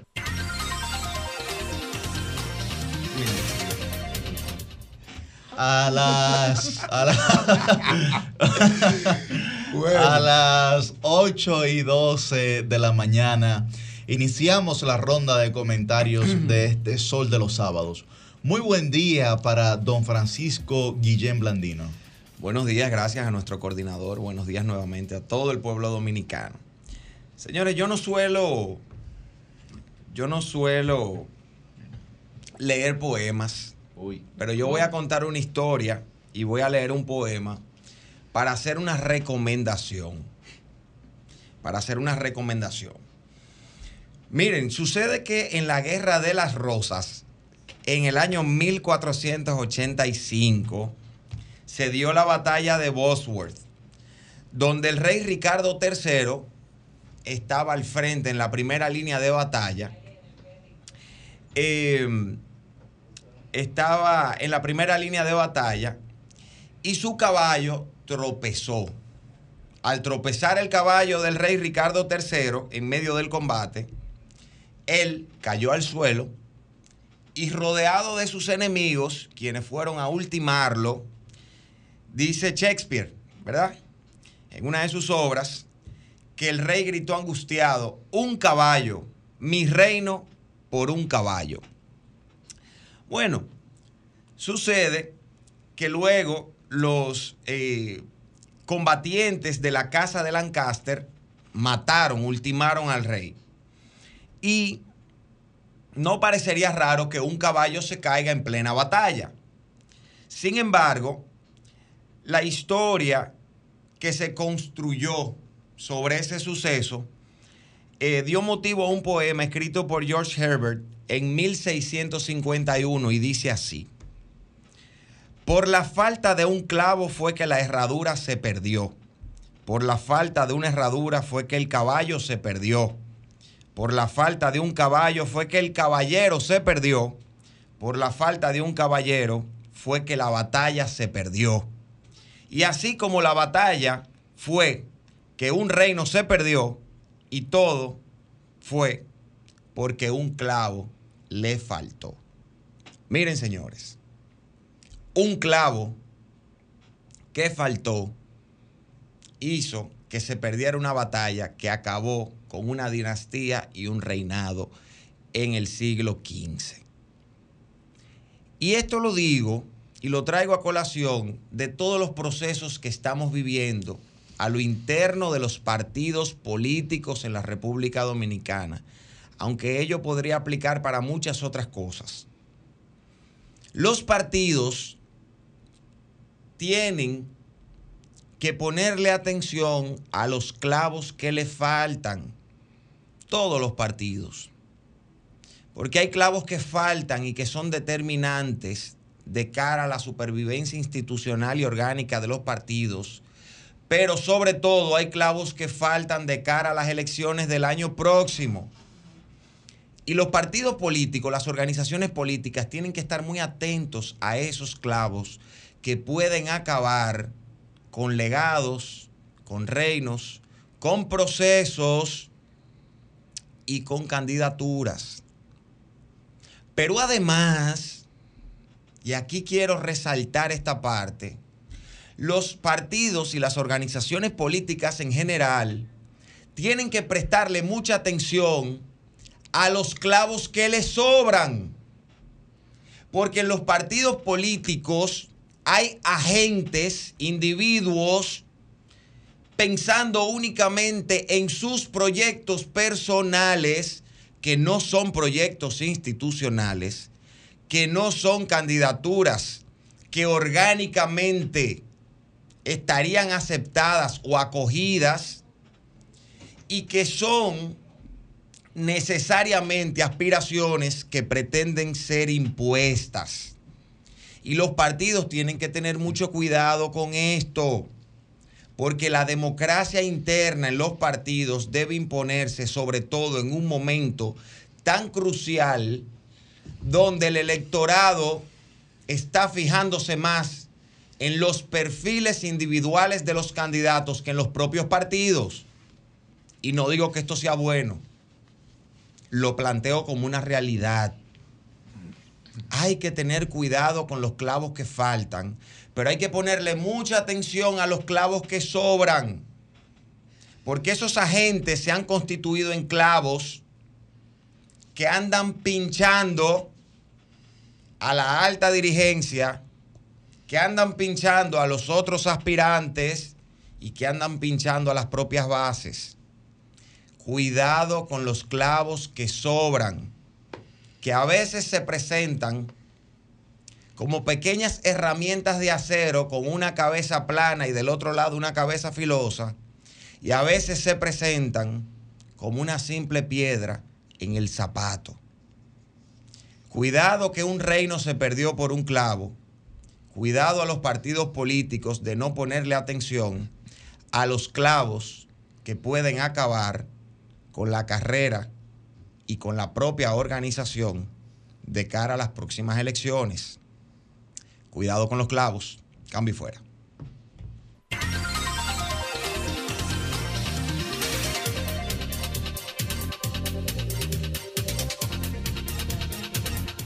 A las ocho y dieciocho de la mañana continuamos con esta ronda de comentarios. Muy buen día, don Cristian Cabrera. Buenos días, República Dominicana. Buenos días a todos aquellos que en sintonía están con este espacio Sol de los Sábados. El que tiene vaca y tiene clavo, ¿qué hace? Guillén. Bueno. Porque yo sé que, yo sé que hace el que tiene vaca, pero el que tiene clavo y el que le sobra, al que le sobra, al que le falta, no sé. Miren, hoy vengo a hablarles sobre un tema. Si no lo he, si no lo he entendido, te explico ahorita, porque al aire no puedo hacerlo. Okay. Saludo a la Comisión Nacional de Espectáculos Públicos. Eh, hay una teoría en comunicación llamada espiral de silencio. Cuando yo estaba en las aulas, en la universidad, esa teoría me llamó mucho la atención porque de forma gráfica puede aprenderse con mucha sencillez cómo la sociedad va escogiendo sus temas y anulando otros a partir del interés de algunos grupos de hacer aquellos que están en la parte superior de esa espiral, eh, en la parte gruesa de esa espiral, más válidos socialmente que aquellos que están en la parte inferior de la espiral, que prácticamente se quedan anulados en un espacio donde la sociedad debe compartir entre sí y donde cada vez es más interdependiente un ser humano con otro.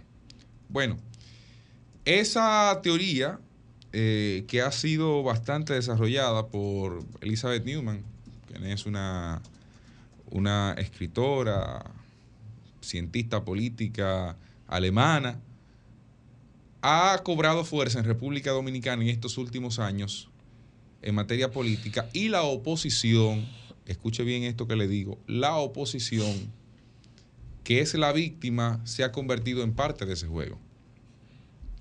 Miren, yo creo que la oposición se ha quedado, y cuando hablo de la oposición hablo de todos los partidos que la componen, se ha quedado arrinconada en generación de opinión pública a partir del temor moral que ha tratado de implantar el gobierno respecto a una serie de temas. Y por ejemplo, cuando la oposición habla de corrupción, de inmediato se levanta la polvareda. Ah, es que no tienen calidad moral. Y yo hago la pregunta: ¿quiénes no tienen calidad moral?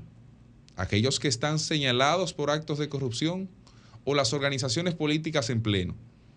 Porque en ese ejercicio la sociedad prácticamente ha excluido a todos, a mansos y cimarrones. Y la, la, las organizaciones políticas han permitido que mezclen los mansos con los cimarrones, a pesar de que ambos podrían ser conducidos al matadero. Digo esto porque, por ejemplo, el Partido Revolucionario Moderno, que no era más que el mismo P R D, dividido y evolucionado, cuando estuvo en oposición, sobre todo en estos últimos años antes de dos mil veinte, organizó y estimuló la participación de Marcha Verde, estimuló la lucha por el poder a partir de organizaciones no gubernamentales que iban contra incluso del interés nacional, organizó estructuras de respaldo de sociedad civil para parecer interlocutores válidos ante la imposibilidad de los partidos, por el desgaste natural que se da en sociedades como las nuestras, de señalar temas que son realmente acuciantes. Y eso le funcionó. Y le funcionó a un punto tal que cuando se suspendieron las elecciones, vestidos de negro frente a la Plaza de la Bandera, muchos participaron como entes independientes cuando todos tenían vinculación partidaria al gobierno, en ese, al, a la oposición en ese momento, que posteriormente terminó siendo gobierno. Y en ese propósito, o despropósito, depende del lugar o del cristal con que se mire, resulta que dejaron casi anulados, y el, P R, y el P L D, que era gobierno en ese momento, lo permitió, sobre cualquier tema que fuera de discusión nacional, bajándole la moral a sus tropas y colocándolas en la parte inferior de la espiral del silencio, a pesar de contar incluso en ese momento con el gobierno, que todo el mundo sabe lo que significa en materia de comunicación en República Dominicana. Entonces, miren, yo creo que la oposición debe despertar de su letargo y comenzar a visibilizar los problemas de la sociedad dominicana, pero con carácter, con firmeza y con datos. Cero politiquería en ese proceso. Y no hablo de la típica politización de los temas, que ha sido un escudo utilizado por el P R M, pero es que todos los temas de nación están llamados a ser políticos. Y eso ocurre no solo en República Dominicana, sino que ocurre en cualquier sociedad. Y en ese contexto, el decir que no puede politizarse, miren, yo estoy de acuerdo con que no puede caer en la politiquería, pero politizarse es impo- pero dejar de politizarlo es imposible, porque son los políticos los que toman las decisiones sobre cada uno de los países, y no pasa aquí, pasa en Suecia, pasa en Dinamarca y pasa también en África, en cualquiera de los países de África. Entonces, ¿qué pasa? Si la oposición quiere realmente ir al poder, tiene que activarse, pero no es activarse con una ruedita de prensa en un salón todas las semanas, que sirve de poco para empatizar con los reales problemas de la sociedad dominicana de hoy. Una parte dejados por esa misma oposición y otra parte que se han agravado en el tiempo. Es siendo partícipes frente a frente a la gente, sin banderas necesariamente de un color o de otro, de esos problemas. Es a través de grupos de juntas de vecinos, de movimientos de sociedad civil, de grupos que, especializados en diversos temas, que van a lograr colocar los temas que realmente son problema en la boca de la gente, porque cada vez es menos la posibilidad de que la gente se identifique con las organizaciones políticas directamente, porque parece ser pe- pecado que Cristian Cabrera vaya al P R M y sea miembro del P R M, o que sea miembro del P L D, o que lo sea de la Fuerza del Pueblo, incluso de aquellos partidos pequeños que tienen poca historia en República Dominicana, precisamente porque están colocados en la parte inferior de esa espiral del silencio. Entonces, arrinconados en el relato de que no tienen moral para hablar, se han quedado en el camino, en muchos casos en la oposición. Y yo les voy a decir algo, miren, el camino para recobrar esa vinculación a los problemas de la gente es duro en principio, pero no deja de redituar al final del camino. ¿Eh? Cuando se concluye ese proceso, no deja de brindar los beneficios que a final de cuentas la gente va buscando, porque la gente busca con quién identificar sus problemas. Entonces, lo que le digo es, están dejando que sea el pueblo que se dé cuenta por sí mismo de los problemas que son, que son acuciantes para ellos, y no están siendo proactivos en ese propósito de hacer y de visibilizar cosas que están a veces, miren, tan pegaditos como en las pestañas, pero que muchos no lo ven. De manera que yo invito, sin boicot, sin ánimos de desorden, a la oposición a que se ponga los pantalones, no por el bien de la oposición misma en términos electorales, sino por el bien de la democracia en toda sociedad, que necesita pesos y contrapesos para que pueda ser equilibrada y para obligar a aquellos que ostentan el poder en algún momento a tomar el carril de la decencia en el ejercicio de la función pública. Y no olvidarse de que, bueno, la borrachera de éxitos que ya la vivió la oposición, que ya la vivió lo que hoy es oposición cuando estaba en el gobierno, pueda terminar afectando la democracia y afectando la vida en sociedad. Hay grandes cosas que se pueden lograr haciendo, haciéndolo de manera correcta. Cambio y fuera.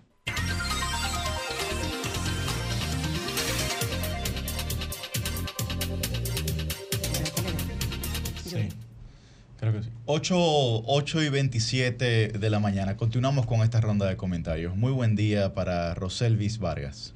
Buenos días, Yuri. Buenos días a la gente que nos sintoniza en este momento y a la gente que está con nosotros desde temprano. Bueno, yo hoy tengo eh, varios tópicos que quiero eh, eh, tratar así de manera, eh, digamos, salpicadita. Lo primero, señores, que yo quiero es confesar, porque sé que mucha gente pudiera identificarse con esto, un pensamiento pecaminoso que yo vengo teniendo hace un tiempo. Oh, yo sé, un, sí, sí, la, la verdad es que sí. Bueno. Un pensamiento pecaminoso, miren, y pido a... Pido perdón a Dios públicamente y le pido a Dios eh, que, que me quite este pensamiento, porque sé que no es algo bueno. Vamos a ver si de la gente que nos escucha y que nos está viendo a través de, la, de su televisor o de las plataformas digitales, y ustedes mismos aquí, compañeros, y el equipo de producción que nos acompaña, si no hay muchos de ustedes, especialmente los que eh, conducen vehículos de cuatro ruedas o van en algún momento en algún automóvil, no han tenido en alguna ocasión o en más de una ocasión el deseo de chocar, de atropellar atropellar a un motociclista, especialmente de estos que se cruzan en rojo, señores. O sea, usted va pasando con su semáforo en verde y usted ve uno, dos y hasta tres, eh, sean mensajeros, gente que maneja su motocicleta personal, eh, deliveries, señores, cruzándose en rojo, y tú dices, cónchale, tengo que frenar cuando voy en verde, en plena intercepción, porque un motociclista se va cruzando cuando para él está en rojo. Y yo en más de una ocasión, debo confesarlo, y, y no es algo de lo que me enorgullezca, dicho, he, he pensado, cualquiera lo choca. Porque caramba, ¿por qué no se espera unos segundos hasta que el semáforo se ponga en verde para él? Entonces, eh, bueno, en estos días, eh, Hugo Veras, el director del el Intrant, que por demás tiene en esta plataforma el programa Vehículos en la Radio, decía que nosotros no podemos, porque a veces uno se enoja. O sea, el, el conductor de un carro que es fiscalizado por cruzarse un semáforo en rojo, dice, pero cuando tú te paras en los semáforos, tú ves eh, eh, hasta decenas de motociclistas cruzándose en rojo y nadie los fiscaliza ni le pone multas. Y Hugo decía, ese no debe ser su referente, usted tiene que dejar que lo fiscalicen y tiene que entender, deje que la autoridad haga su trabajo con los motociclistas. Caray, pero es que no es fácil.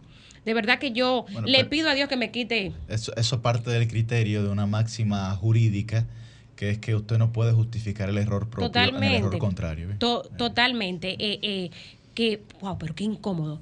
Ojalá es que, es incómodo, sí. O, o, ojalá que las autoridades encuentren pronto qué es lo que van a hacer, porque es que hasta en la nariz de los agentes de la D G C se cruzan en rojo, señores. Y usted tiene que frenar en secos cuando te va cruzando uno de frente para tú no chocarlo.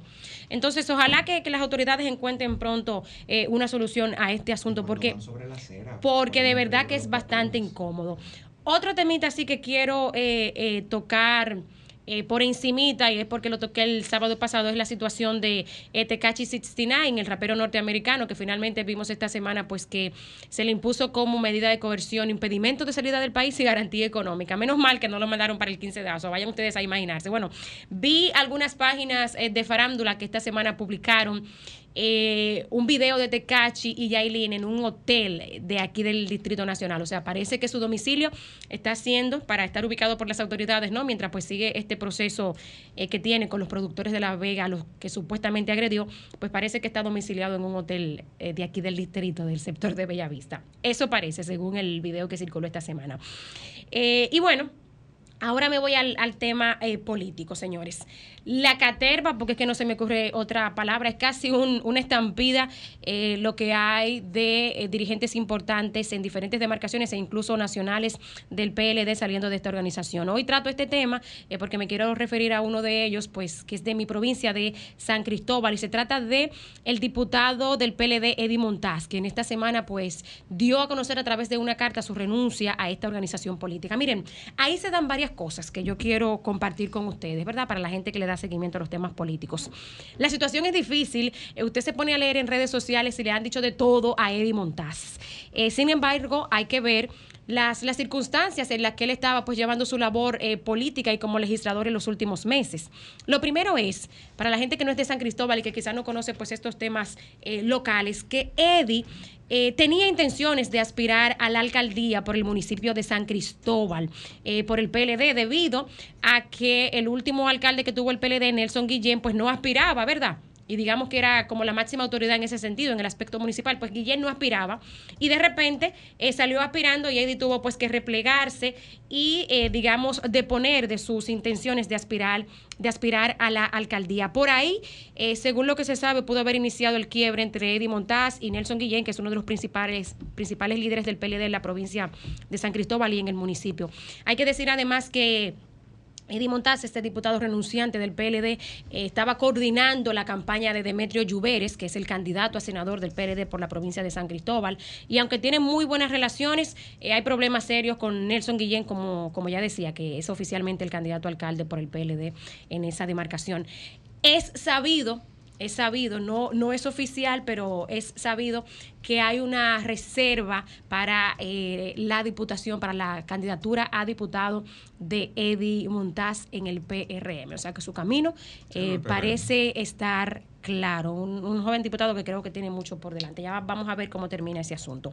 Y bueno, señores, en los últimos eh, minutos que me quedan, yo quiero eh, hablar del tiroteo de Maine. Yo realmente vengo hace algún tiempo dándole seguimiento eh, a estos tiroteos masivos que se producen en los Estados Unidos porque, señores, eh, hasta en el Polo Norte, eh, tú fácilmente te, te encuentras con un dominicano. Y la verdad es que no quisiera uno que entre las víctimas de uno de estos tiroteos masivos vaya a haber algún... algún nacional dominicano eh, y bueno, algún pariente de uno. Yo, por ejemplo, que cuando me toca ir a visitar a mi familia a los Estados Unidos, voy con frecuencia a recoger a mis sobrinas a la escuela y veo como en el entorno de las escuelas en los Estados Unidos siempre hay tres y cuatro patrullas de policía.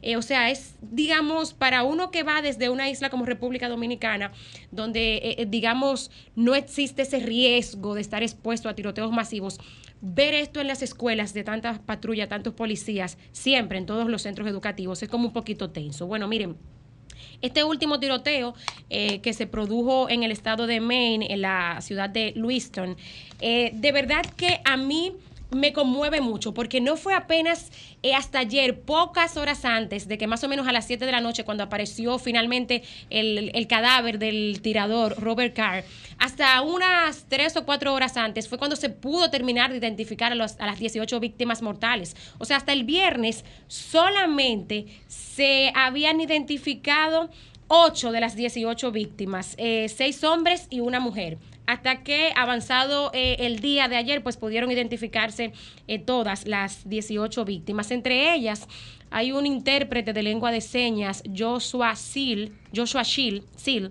de treinta y seis años, muy conocido en Maine porque era intérprete de políticos destacados en este estado. Eh, un matrimonio de, de unos setenta años. Eh, había incluso hasta un niño, bueno, el hijo de la bolera del centro de bolos donde el atacante entró primero, eh, un jovencito de catorce años y su padre también, que enfrentó con un cuchillo al, al tirador en principio cuando entró. Eh, de verdad que es muy penoso, muy penoso uno tener que estar viendo estas, estas situaciones y pensar que Estados Unidos es eh, modelo en muchas cosas para el resto de los países, especialmente para países como República Dominicana en desarrollo, pero eh, imaginarse eh, una, una situación como esta en un estado, señores, el estado de Maine, que como han recogido muchos reporteros locales, la caza es casi una religión. Se prohibió la caza por, me parece que por dos o tres días, para que los vecinos no fueran a confundir los disparos de cazadores con la búsqueda que había de este hombre que estaba fuertemente armado, no fueran a, a confundir los, los disparos. O sea, vayan ustedes a imaginarse el nivel de tensión que se vivió allí, incluso con un toque de queda para que la gente no saliera de su casa mientras capturaban eh, a este señor que finalmente fue encontrado muerto ayer a las siete de la noche y fue apenas hasta las once de la noche cuando se hizo una rueda de prensa, pues para decirlo oficialmente. Hoy se espera pues que haya eh, más informaciones sobre la muerte de este señor que parece eh, pues que se, se suicidó. Hasta ahí lo dejo, un tema al que sin duda hay que darle seguimiento. El sol de los sábados, el sol de los sábados, el sol de los sábados, el sol de los sábados.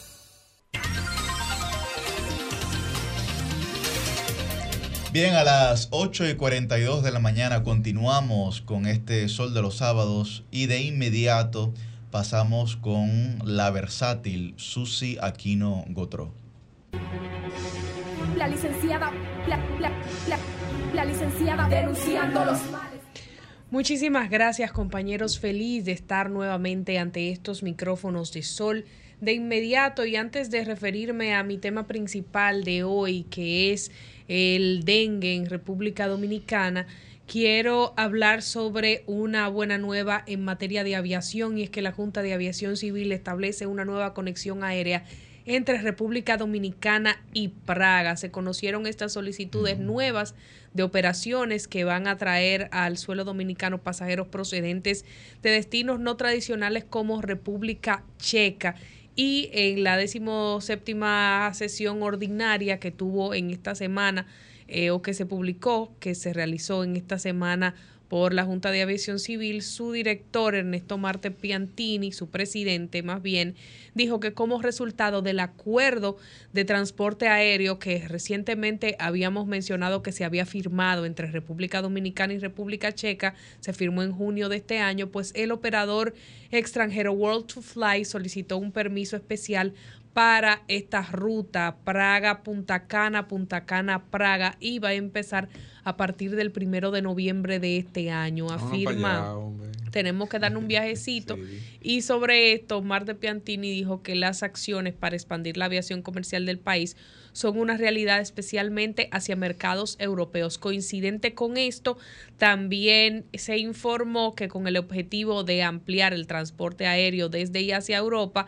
eh, basado en el acuerdo de código compartido suscrito entre Air Europa con Etihad Airways y Turkish Airways, el organismo del Estado Dominicano ha autorizado una serie de operaciones por temporadas a Air Europa y Etihad Airways en la ruta Madrid-Santo Domingo, Santo Domingo-Madrid, en vuelos de conexión también desde Abu Dhabi hacia la cap eh, desde Abu Dhabi, capital de Emiratos Árabes Unidos, y también por Air Europa y Turkish Airlines en la misma ruta Madrid-Santo Domingo-Santo Domingo-Madrid, con vuelos de conexión desde Estambul. Estas operaciones iniciarán la mayoría de ellas a partir del veintinueve de octubre, así que nuevas conexiones que traerán pues recursos económicos al país, porque cuando vienen turistas, como siempre les digo, el turista gasta. Qué bueno que eso pase, y con tantas desgracias que hay en el mundo, pues que venga la gente a dispersar su mente para acá. Siempre es una buena alternativa. Señores, en materia de dengue, vamos a hablar de lo que está aconteciendo en el país. Hizo un recorrido el Listín Diario por el Hospital Infantil Hugo Mendoza, donde dicen que el centro está a su máxima capacidad por casos de dengue. Amaneció en su máxima capacidad el día que fueron los reporteros allí, y dicen que lleva dos meses así a causa de la gran cantidad de niños, niñas y adolescentes afectados por la enfermedad. Cabe destacar que el director del Servicio Nacional de Salud, Mario Lama, dijo que serían habilitadas nuevas camas para los pacientes con dengue en el Hospital General y de Especialidades Doctor Mario Tolentino Dip, que está al lado, pero todavía las mismas no han sido habilitadas. Sobre el tema del dengue ha habido controversia porque tuvieron una pequeña diferencia o una gran diferencia la Sociedad Dominicana de Pediatría y el presidente o el director más bien del Servicio Nacional de Salud. Se defendió la Sociedad Dominicana de Pediatría porque el señor Mario Lama había dicho que las clínicas privadas estarían enviando los casos de dengue al sector público y acusó a los pediatras de estos temas. La sociedad dijo que es ante la creciente demanda de los casos que están abarrotados tanto los centros públicos y los centros privados, y reiteraron que los pediatras están comprometidos eh, con la salud de todos los dominicanos y brindar atención de calidad en ambos centros. Aquí hay una situación difícil con estos temas. ¿Por qué?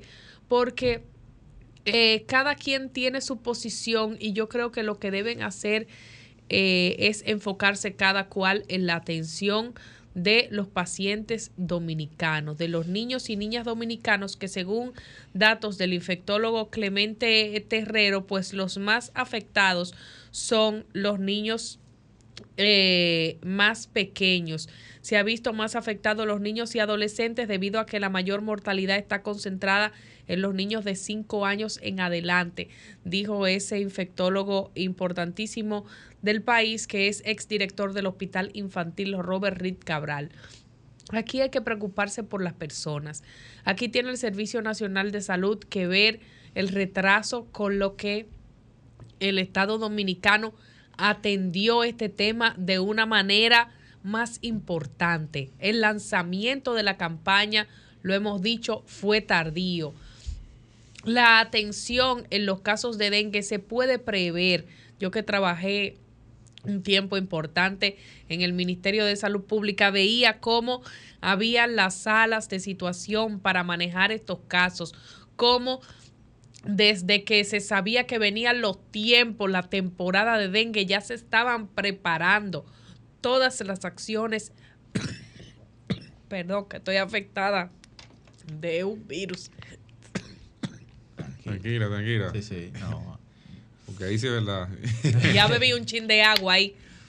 Gracias por, por eh, la gente seguirme con el favor de su atención.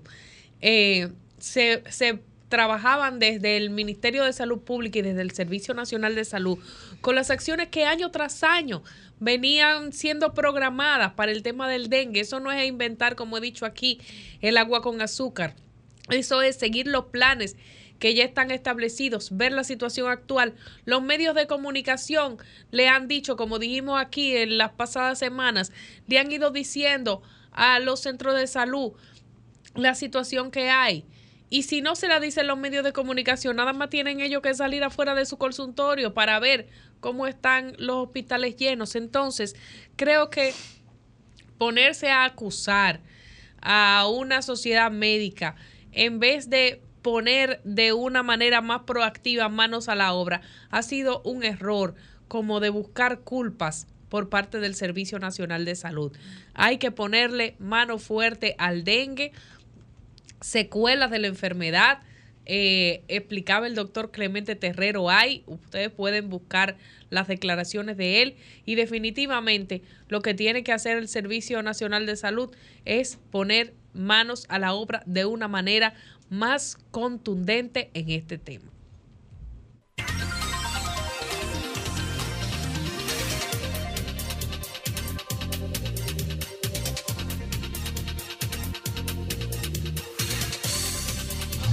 Bueno, y cuando son las nueve y cuarenta y cuarenta y ¿qué? Ubíqueme, cincuenta. ocho y cincuenta. ocho y cincuenta. Yo estoy perdidísima. Qué cosa esta. Ha llegado el momento del comentario de nuestro coordinador, Yuri Enrique Rodríguez. Gracias, Roselvis, y gracias a toda la gente que nos sintoniza. Bien, dos partes tiene mi comentario el día de hoy. La primera parte se llama Un pacto sin diálogo. Miren, el análisis prospectivo es un ejercicio del uso, de la, del uso sistemático de la imaginación y de la razón para poder tener algún tipo de idea de lo que puede ser el futuro. Cuando usted va a tomar una decisión, por ejemplo, en sectores empresariales, en sectores públicos, regularmente se hacen análisis prospectivos para poder entender las consecuencias futuras que va a generar esa decisión que usted pretende tomar. Sobre todo si es una decisión que puede afectar a un colectivo o a diversos colectivos que conforman una sociedad. Bien, ¿qué pasa? El gobierno ha firmado un pacto, el supuesto pacto este de nación con respecto a Haití. Señores, para que se cumpla la ley, la ley. Para que se cumpla la ley, no para otra cosa. Se, se ha firmado un pacto que reconoce la necesidad de cumplir la Constitución de la República, los tratados internacionales aprobados por el Congreso de la República y las leyes. Me refiero que llueve sobre mojado. Parece que el propio gobierno no era consciente de sus funciones y sus competencias. Para llegar al grado, eh, para llegar al grado de que, de que solamente los partidos aliados Eh, que tiene el Partido Revolucionario Moderno firmaran este pacto. Disculpe, producción, no, todavía no el cuadro. Eh, cuando se lo pida, por favor. veintisiete, veintisiete partidos minoritarios o partidos, digamos, aliados al gobierno para firmar este pacto. Y bueno, también hay que decir que estuvieron presentes las academias. Ahora bien, me parece que eh, las academias deben de revisar sus posturas. en cuanto a temas como este, porque las academias dominicanas tienen que asumir un rol de liderazgo en todo el sentido de la palabra, eso es cierto. Ahora bien, no puede ser, eh, digamos, sobre la base ni de la presión gubernamental, ni de favores. Y lo mencionaba yo aquí. O sea, la academia, por ejemplo, en procesos electorales tiene que tomar un rol de liderazgo, como hacen todas las academias de Europa y como hacen todas las academias de, del sur de América, en donde cualquier aspirante o candidato a una posición electiva se presenta ante las academias para presentar sus posiciones y posturas, porque ese es el escenario donde la evidencia o la, o la ciencia puede contrarrestar una propuesta inviable o infalible para una sociedad. Para una sociedad. Ahora bien, eh, el gobierno de la República Dominicana tiene que entender que no se comparten las consecuencias o las responsabilidades de las consecuencias si no se compartió el origen eh, de la causa. O sea, ahora la oposición tiene que compartir la, la responsabilidad de la quiebra de los productores de huevos. Ahora la oposición tiene que compartir la responsabilidad de la quiebra de los productores de gallinas. Bajo, bajo esa lógica, bajo esa lógica, hay que pensar quiénes fueron los que tomaron la decisión principal de cerrar la frontera y enviar tropas. O sea, se tomó una decisión unilateral por parte de la administración del gobierno sin eh, consultar a ninguna de las fuerzas políticas, y hoy entonces se presenta un pacto para desmeritar la posición que han planteado eh, las fuerzas políticas opositoras. Cuando se advirtió aquí, se advirtió que es verdad que la República Dominicana tiene que tomar todas las decisiones pertinentes para salvaguardar su soberanía y su seguridad nacional, pero también en la misma medida tiene que tomar todas las decisiones pertinentes para salvaguardar los sectores económicos y productivos de este país. Y en este mismo escenario, yo le dije al gobierno, miren, con el único país que nosotros tenemos una balanza comercial positiva de pago es con Haití. Es con Haití. Nosotros colocamos en exportaciones mil cuatrocientos millones de dólares y ellos solamente aproximadamente entre cien y doscientos millones de dólares. La diferencia es abismal. Es abismal. Ahora, las consecuencias que se han generado en términos económicos de esta decisión, insisto, unilateral, esas consecuencias no se pueden compartir eh, responsabilidades con la oposición, que señaló, hizo un señalamiento objetivo. Entonces, ese pacto de nación no es un pacto de nación. Es un pacto político partidario. Político partidario. Y así la sociedad debe de verlo. En segundo lugar, a pesar de que no, no soy dado a utilizar los adjetivos calificativos, pero en la segunda parte de mi comentario tendré que hacerlo. Y esta parte se llama Innova el embuste. Innovando el embuste. Bien, la, la, la, la República Dominicana en esta administración creó un gabinete para la innovación que se ha ufanado cotidianamente de que la República Dominicana ahora está haciendo una inversión extraordinaria en temas de innovación y que las respuestas que se le están dando a estos temas de tecnología son muy superiores a lo que anteriormente ocurría. Ahora sí, el, el primer cuadro, producción. Sin embargo, miren lo que ha salido. Que la República Dominicana ha experimentado un declive en su desempeño en el Índice Mundial de Innovación. Muy inferior a todos los años previos que este índice ha analizado. La última, la última eh, tabla que ustedes pueden ver ahí, el último indicador es del año dos mil veintitrés. Esto fue un estudio realizado por el Centro Regional de Estrategias Económicas Sostenibles. Bien, y la última indicación que nosotros tenemos es de veintidós punto cuarenta. De veintidós punto cuarenta. El, el, el, el miércoles de esta semana, en este mismo escenario, yo estuve aquí debatiendo con varios jóvenes políticos, mayoritariamente es del oficialismo, el P R M. El P R M.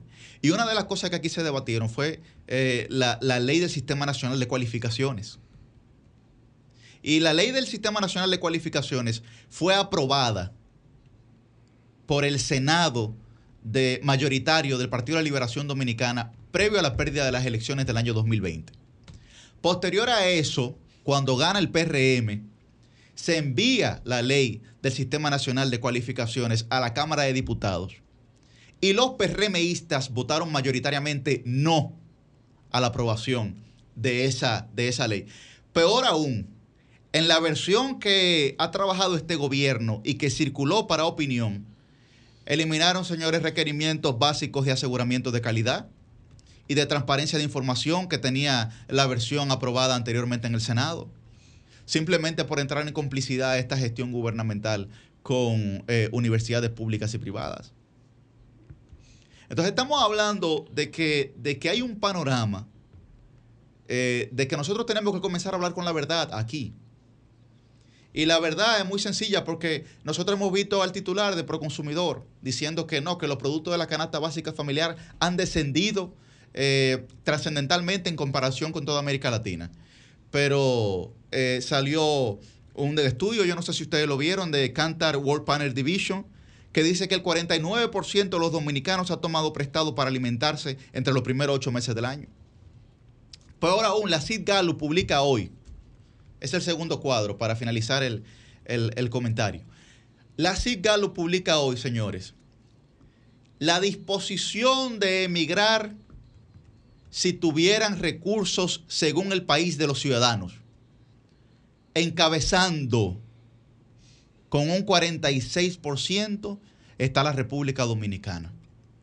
Eso no es extraño, eso no es extraño porque eh, ese número primero ha venido en ascenso desde el dos mil veinte hacia acá, pero también la Asociación Nacional de Jóvenes Empresarios señaló en un estudio que hizo sobre los jóvenes eh, electores que más del sesenta por ciento de la juventud dominicana ve su futuro fuera de este país. Esa es la realidad. Esa es la realidad.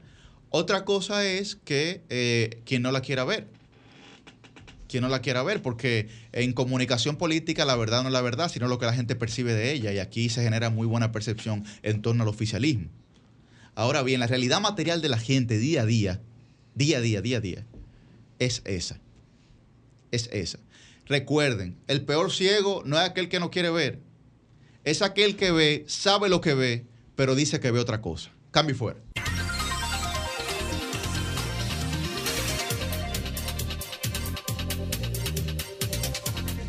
Bien, a las nueve y seis de la mañana estamos de vuelta en este Sol de los Sábados y tenemos con nosotros a nuestro entrevistado central del día de hoy. Está en este Sol de los Sábados el doctor Enriquillo Matos, expresidente del Colegio Médico Dominicano, y con nosotros él va a hablar sobre la situación sanitaria del país. Evidentemente, el tema que eh, más acuciante es la situación del dengue, pero también tenemos muchas otras preguntas que quisiéramos hacerle. Muy buen día, doctor. Un honor y un privilegio para nosotros tenerlo aquí hoy. Buenos, Buenos días. días. Eh, gracias por la invitación. Y aunque resulta difícil venir a un medio de comunicación en una condición tan especial de crisis sanitaria en la República Dominicana, pero aunque no soy aficionado a la necrofilia, Eh, intentaré dar algunas respuestas. Ay, Dios mío. Doctor, quisiéramos iniciar preguntándole su evaluación en cuanto a la respuesta que ha tenido la gestión actual, tanto del Ministerio de Salud Pública y el Servicio Nacional de Salud, ante eh, el dengue. Muchos han evaluado con que las medidas que se han tomado han sido tardías y no se previó. Eh, como ya es acostumbrado, las épocas del año que son pues siempre cíclicas en cuanto a la incidencia de esta enfermedad. Eh, yo escuché en un comentario suyo que decías que habías tenido una experiencia cercana en el área de la salud.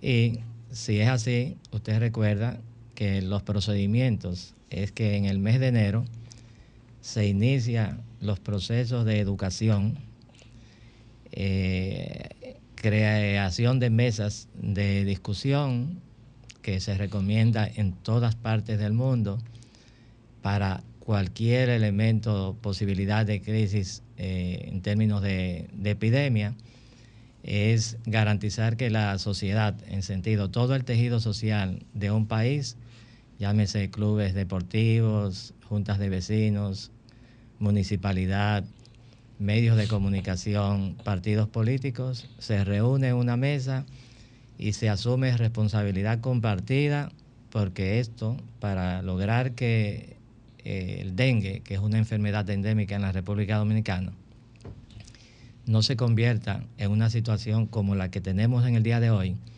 tiene que ser con la participación de todos. Usted no puede, como salud pública, usted es rectora, como salud pública, probablemente, probablemente a usted no le corresponde de manera directa la, la recogida de basura, pero sí puede establecer una relación eh, con la municipalidad y con las juntas de vecinos para crear ese elemento de educación y compromiso ciudadano para evitar que los eh, las gomas, eh, las llantas me refiero, uh-huh.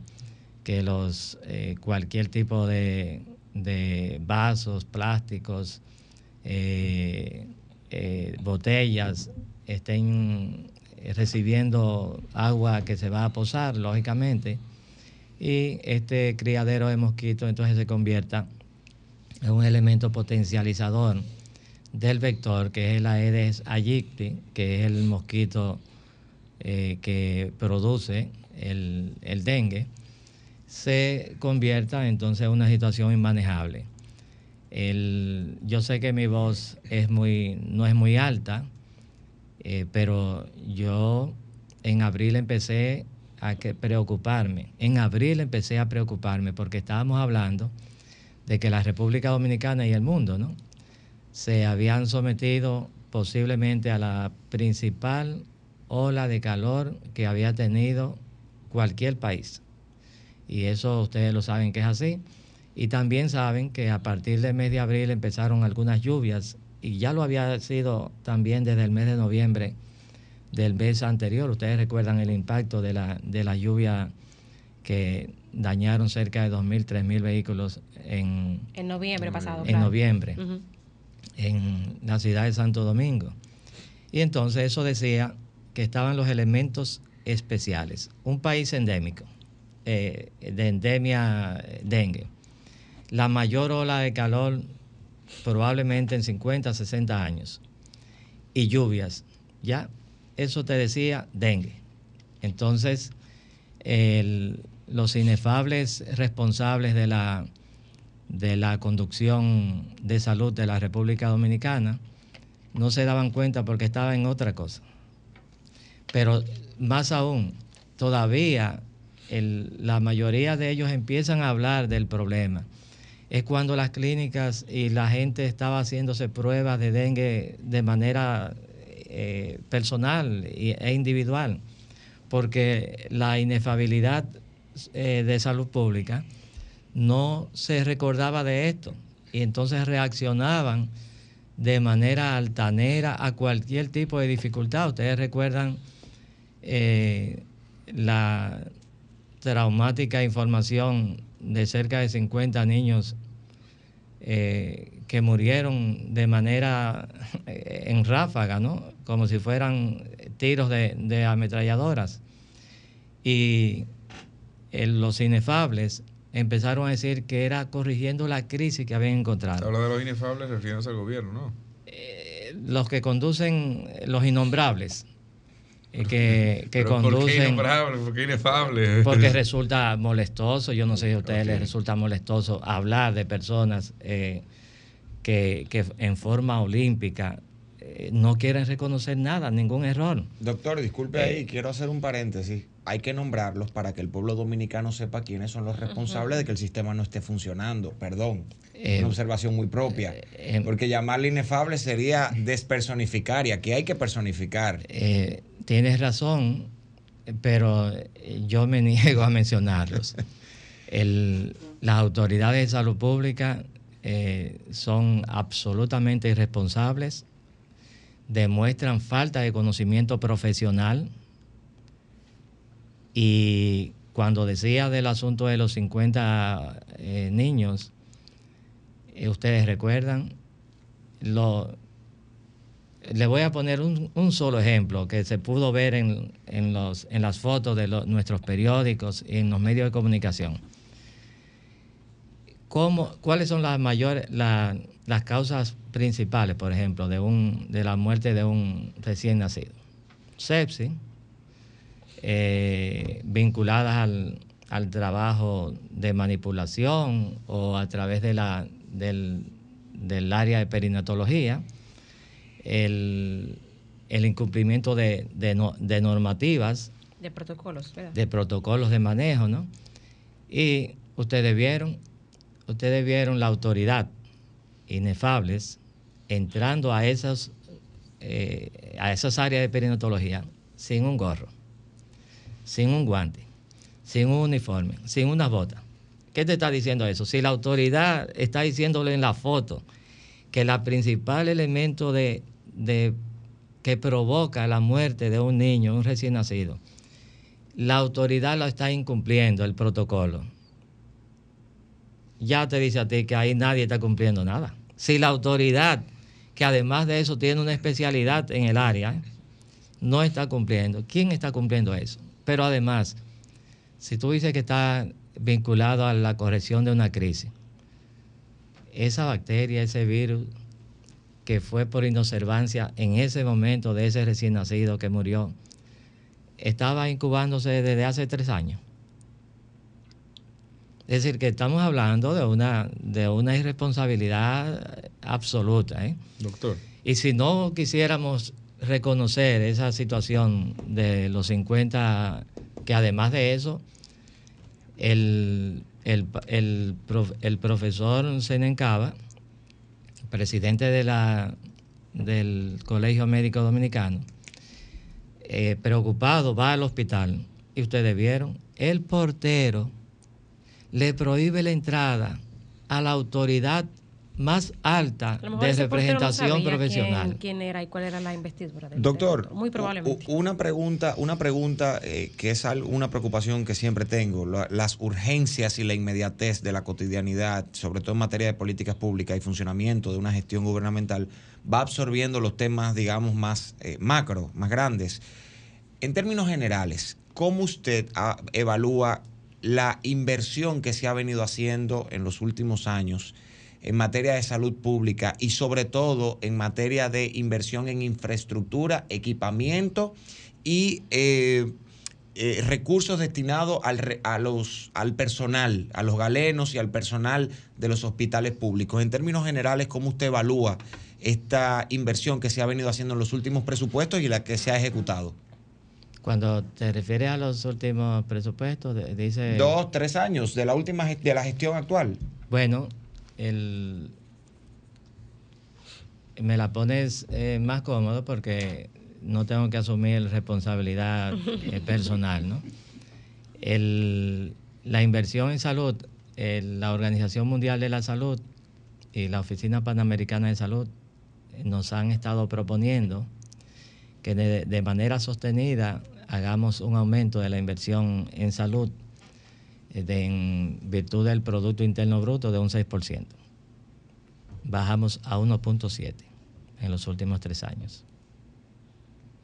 Eso significa, aunque yo no soy partidario de, de la opulencia y no creo que todo es el dinero, porque creo que un médico bien formado, eh, comprometido con su paciente, comprometido con la sociedad, es un médico que puede hacer muchas cosas sin muchos recursos, solamente con los conocimientos.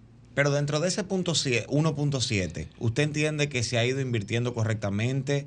Eh, ¿Se han ido creando las infraestructuras o los equipamientos? ¿Se han otorgado en la manera en que el sistema de salud nacional lo necesita? ¿O usted entiende que hay una falta de planificación y un mal manejo en la ejecución del de ese uno punto siete del P I B en función de lo que ha venido ocurriendo en estos últimos dos años? Esa, eh, esa es la pregunta, el enfoque. Yo creo que... para las autoridades que sustituyan eh, estas, estas autoridades. Eh, aunque no soy un fanático tampoco de la retaliación, creo que las responsabilidades son crear mecanismos de trabajo para mejorar las condiciones de vida de nuestro pueblo. Tiene que tener una tarea para evaluar la inversión en salud, eh, incluyendo el uso de los recursos en materia de promoción política para candidaturas e imponer candidaturas en muchos pueblos de la República Dominicana. Y se han utilizado los recursos de salud pública en esa dirección.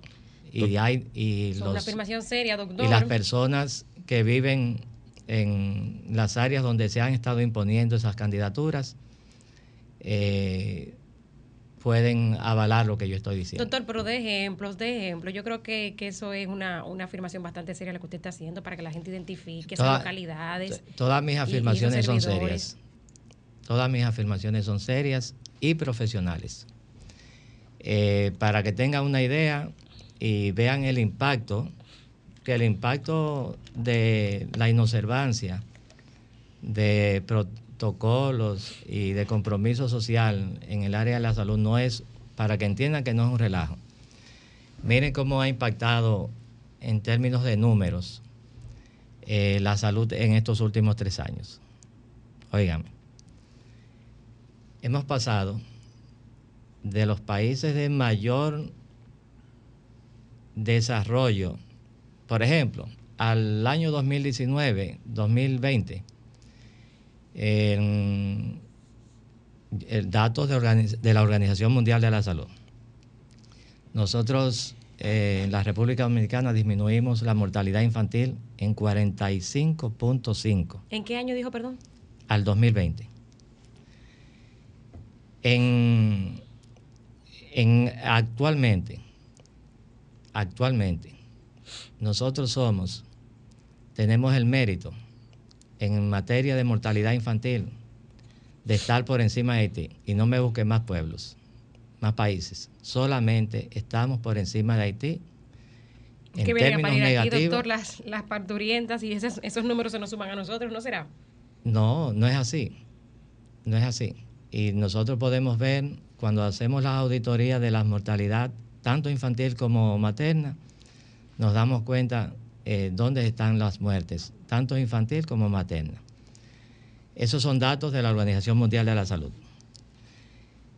Tenemos el mérito eh, como dato eh, importante que en los últimos treinta y cinco años, en los últimos treinta y cinco años, tenemos la mayor mortalidad, índice de mortalidad general.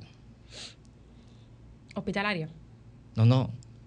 Es el dominicano se muere más ahora que, hace, que hacen... Eh, en, estamos hablando porcentualmente, ¿no? Que en los últimos treinta y cinco años. En los últimos treinta y cinco años. Estamos hablando que en términos de la mortalidad materna, ustedes, por ser mujeres, se embarazan. Y se supone que es un acto fisiológico, normal. Es decir, nadie debería morir por embarazarse, salvo excepcionalidades. La mortalidad materna, que había bajado de cien, y eso no era ningún logro importante, ni siquiera eh, en términos de, de gestión anterior, de noventa y cinco por cien mil ha pasado a ciento quince por cien mil. veinte más. Por cada cien mil habitantes. Sí, claro. Uh-huh.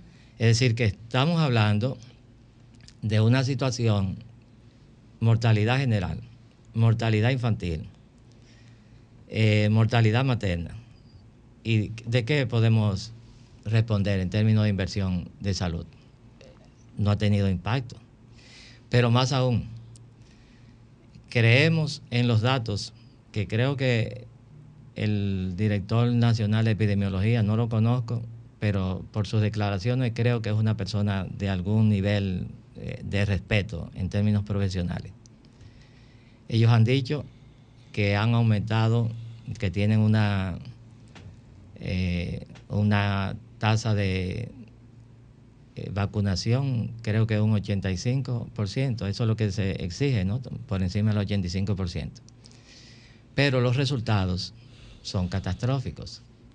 Hace mucho tiempo que no veíamos difteria y ya en este año tenemos más de treinta casos de difteria, donde había pasado periodos completos de gobierno sin difteria.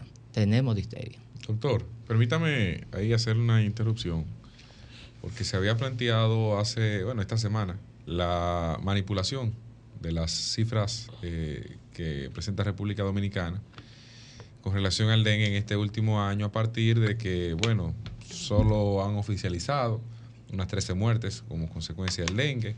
Los casos afectados, según el exministro Sánchez Cárdenas, por ejemplo, eh, dice que se perdieron unos dos mil contagiados de dengue en, la, en, en las estadísticas que presenta la Dirección General de Epidemiología. En la semana treinta y ocho, y, treinta y nueve, por ahí. Se, que se perdieron, no, no, no estaban, o sea, como que no aparecen.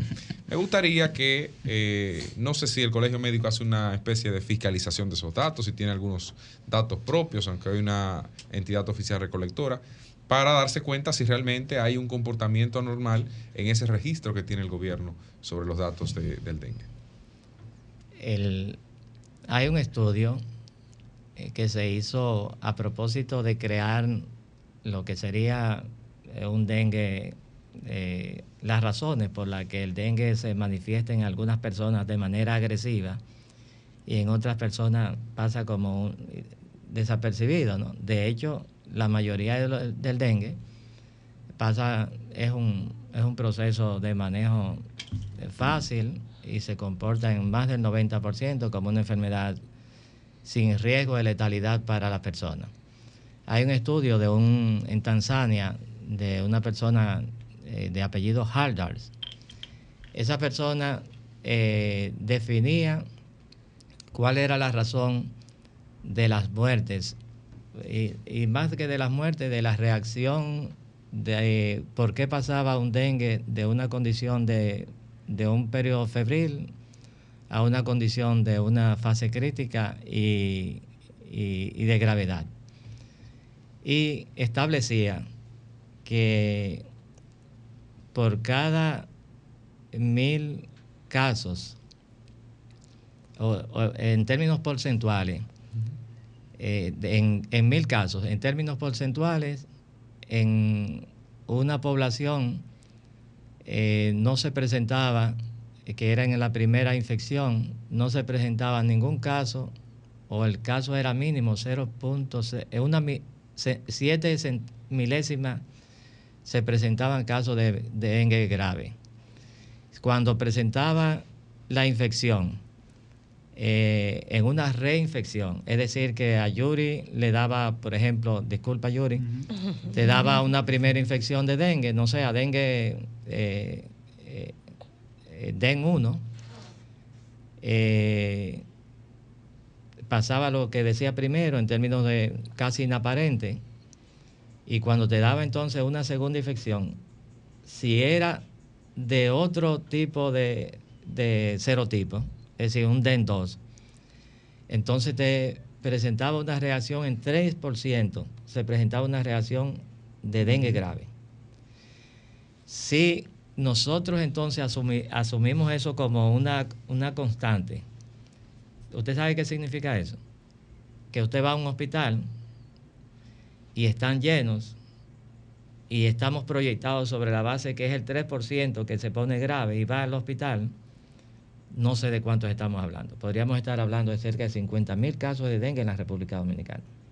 Y tenemos cifras oficiales de quince mil. Es decir, que la diferencia en términos científicos, en base a ese estudio, que es un estudio que han asumido todos los infectólogos del mundo, estamos hablando que en la República Dominicana, si ese tercer, el tres por ciento, tres punto uno, se está expresando en los hospitales, tenemos que pensar que la enfermedad inaparente, que no llega a las estadísticas que está diciendo el señor Sánchez Cárdenas, el doctor, Estamos hablando entonces de una situación más grave de lo que estamos viendo y nos están informando las autoridades de salud pública. Pero dentro de las registradas, doctor, ¿hay, ¿usted observa algún nivel de manipulación? Porque lo que usted plantea ahí es básicamente la potencialización de la estadística dentro de la población a partir del no reconocimiento de la enfermedad dentro del, de, en los hospitales públicos, vamos a decirlo así. Eh, pero dentro de las que ya llegan a los hospitales, que, bueno, dice el P L D... Eh, pero es que aquí en estos boletines, se con los mismos boletines oficiales, se perdieron algunos. Pasamos de nueve a diez y pico, de diez y pico a doce y pico, y en una semana volvimos hacia atrás. ¿Cómo volvemos hacia atrás cuando ya hay un caso registrado? Y en el caso de las muertes también, que se ha dicho, es casi imposible que se registren apenas trece muertes en República Dominicana con estos casos, y cuando hay actas de defunción que plantean también un esquema distinto. Le voy a dar tres ejemplos que demuestran que lo que las dudas son... son Pues, tienen algún nivel de veracidad. ¿Cómo usted lleva, cuando lo prohíbe la ley, moviliza cadáveres, no importa que sean recién nacidos, en momentos donde no está la autoridad de un cementerio? Más aún, si no hay autoridad, usted los deja en el cementerio. ¿Pero de quién estamos hablando aquí? Estamos hablando del... del... personal de la funeraria que tenía la responsabilidad, ¿verdad? Ya, ya luego de que asumió no importa, es ese una, servicio. Eh, eh, no importa es un quién sea por responsable. Servicio. Eso está diciendo que se están violando normativas que nos pueden dar información. Sendas violaciones en ese caso. Sí, eso es Porque así. Eso puede ser que ha, sucedió una sola vez. Vaya uno a saber. Uh-huh. ¿Tenían algún registro? ¿Se hizo una auditoría que dijera que esa persona, a ese Zacatecla, le... decía que el acta de defunción era la muerte por tal o cual enfermedad? No podemos decirlo, porque ese Zacatecla iba a recibir ese, eso, esos cadáveres y los iba a enterrar sin ningún tipo de información. Entonces, eso es una violación. Pero la, lo que usted informa está ahí en, la, en las propias estadísticas de, de salud pública. Yo me encontré extraño porque yo reviso la... el informe epidemiológico todos los días. Y yo digo, ven aquí, pero ¿cómo es que la, tengo doce mil casos y entonces bajo a nueve en el siguiente mes? Cuando se están prese- y cuando la propia autoridad reconoce que se están presentando entre tres y cuatro mil casos por mes. Y entonces bajo de nueve, de doce a nueve. No hay forma de que el acumulado... después de doce mil, bueno, tú dirás que nada más se presentó un caso y usted pone doce mil, uno, pero no puede poner nueve mil. Otra cosa, hay un dato que reconoce y le pido a ustedes que investiguen. A mí me habían informado hace más de dos años que ustedes saben que los médicos nosotros hacemos una hoja de evaluación y decimos paciente femenina de treinta y ocho años de edad, veinticinco años de edad, eh, que cursa con un embarazo de treinta semanas, treinta y tres semanas, treinta y cinco semanas. Ese, esa señora eh, se produce el parto y hay una muerte del niño, del bebé. Eh, es decir, en este caso, en el área ya eh, neonatal, es decir, antes de los veintiocho días. ¿Y qué pasa? Eh, que se estaba forzando a personal de salud a cambiarle la hoja de evolución y en vez de las treinta semanas, treinta y cinco semanas, ponerle veintisiete semanas. Doctor, pero cuando usted dice que se estaba forzando, eh, eh, hablamos de quién, de las autoridades. Hay renuncias de profesionales de la salud, de, esa, de hospitales de aquí, renuncias. Porque no se sometían a ese tipo de, de vergüenza, porque es una vergüenza. Es una vergüenza para el profesional que, lo, que, que, que altera un dato.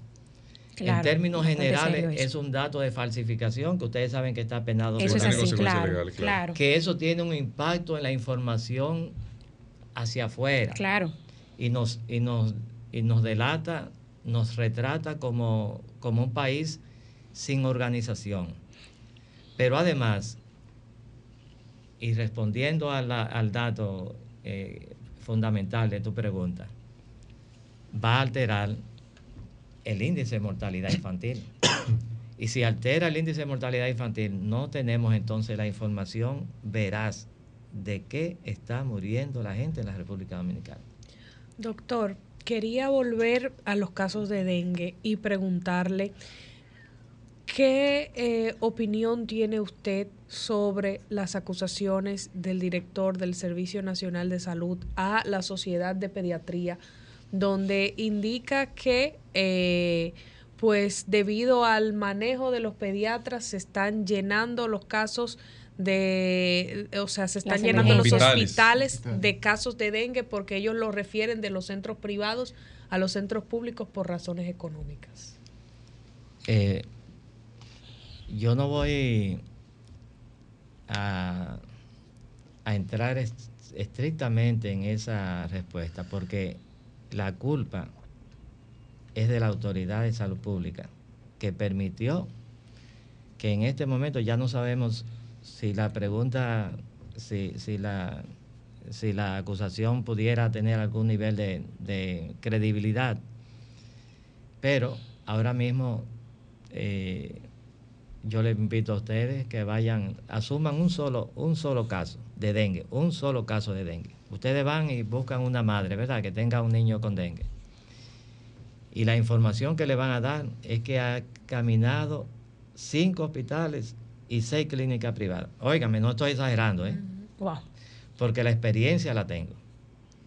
Es decir, cuando a mí me llaman es para averiguar porque ya estuvieron en un centro del interior, ya estuvieron en tres centros eh, hospitalarios y pudieron estar también en dos o tres centros privados. Pero si sucede en el mismo sector público, no lo va a suceder a nivel privado. Es decir, el, la, la, hemos, hemos visto varios el, la casos, movilidad. Hemos visto varios casos, doctor, de muertes de niños que le han hecho eh, varios traslados previo a su muerte. Exactamente. Pero un, un dato, y todo lo que yo le estoy diciendo, ustedes lo pueden comprobar sin ningún tipo de esfuerzo, ¿eh? Ustedes salen de aquí y van a la sala de emergencia de cualquier hospital. Eh, sus niños tiene un diagnóstico de dengue, sí. ¿Dónde usted ha visitado? Y seguro, de verdad, le digo con toda honestidad, si ustedes hacen la prueba y no han visitado seis centros de salud con diagnóstico de dengue, doctor, porque debemos recordar, y lo han explicado las mismas doctoras eh, representantes de la Sociedad Dominicana de Pediatría, eh, puede ser un caso probable de dengue porque tenga fiebre, porque tenga tales o cuales síntomas, pero no necesariamente porque se haya diagnosticado. Porque a mí me cuesta creer que un niño ya diagnosticado de dengue eh, lo, lo pasen de rebote en rebote, así, diagnosticado, doctor. Mira, el, el, mi respuesta es... Yo no soy cien, científico, pero todas mis informaciones cuando yo las doy y voy a un medio de comunicación cien, son científicas, es decir, son basadas en la evidencia. La medicina, ese es un concepto claro, no hay nada que tú debas decir en medicina que no sea basado en la evidencia. Cuando yo te estoy diciendo eso, parto de eso. Ahora... Ay.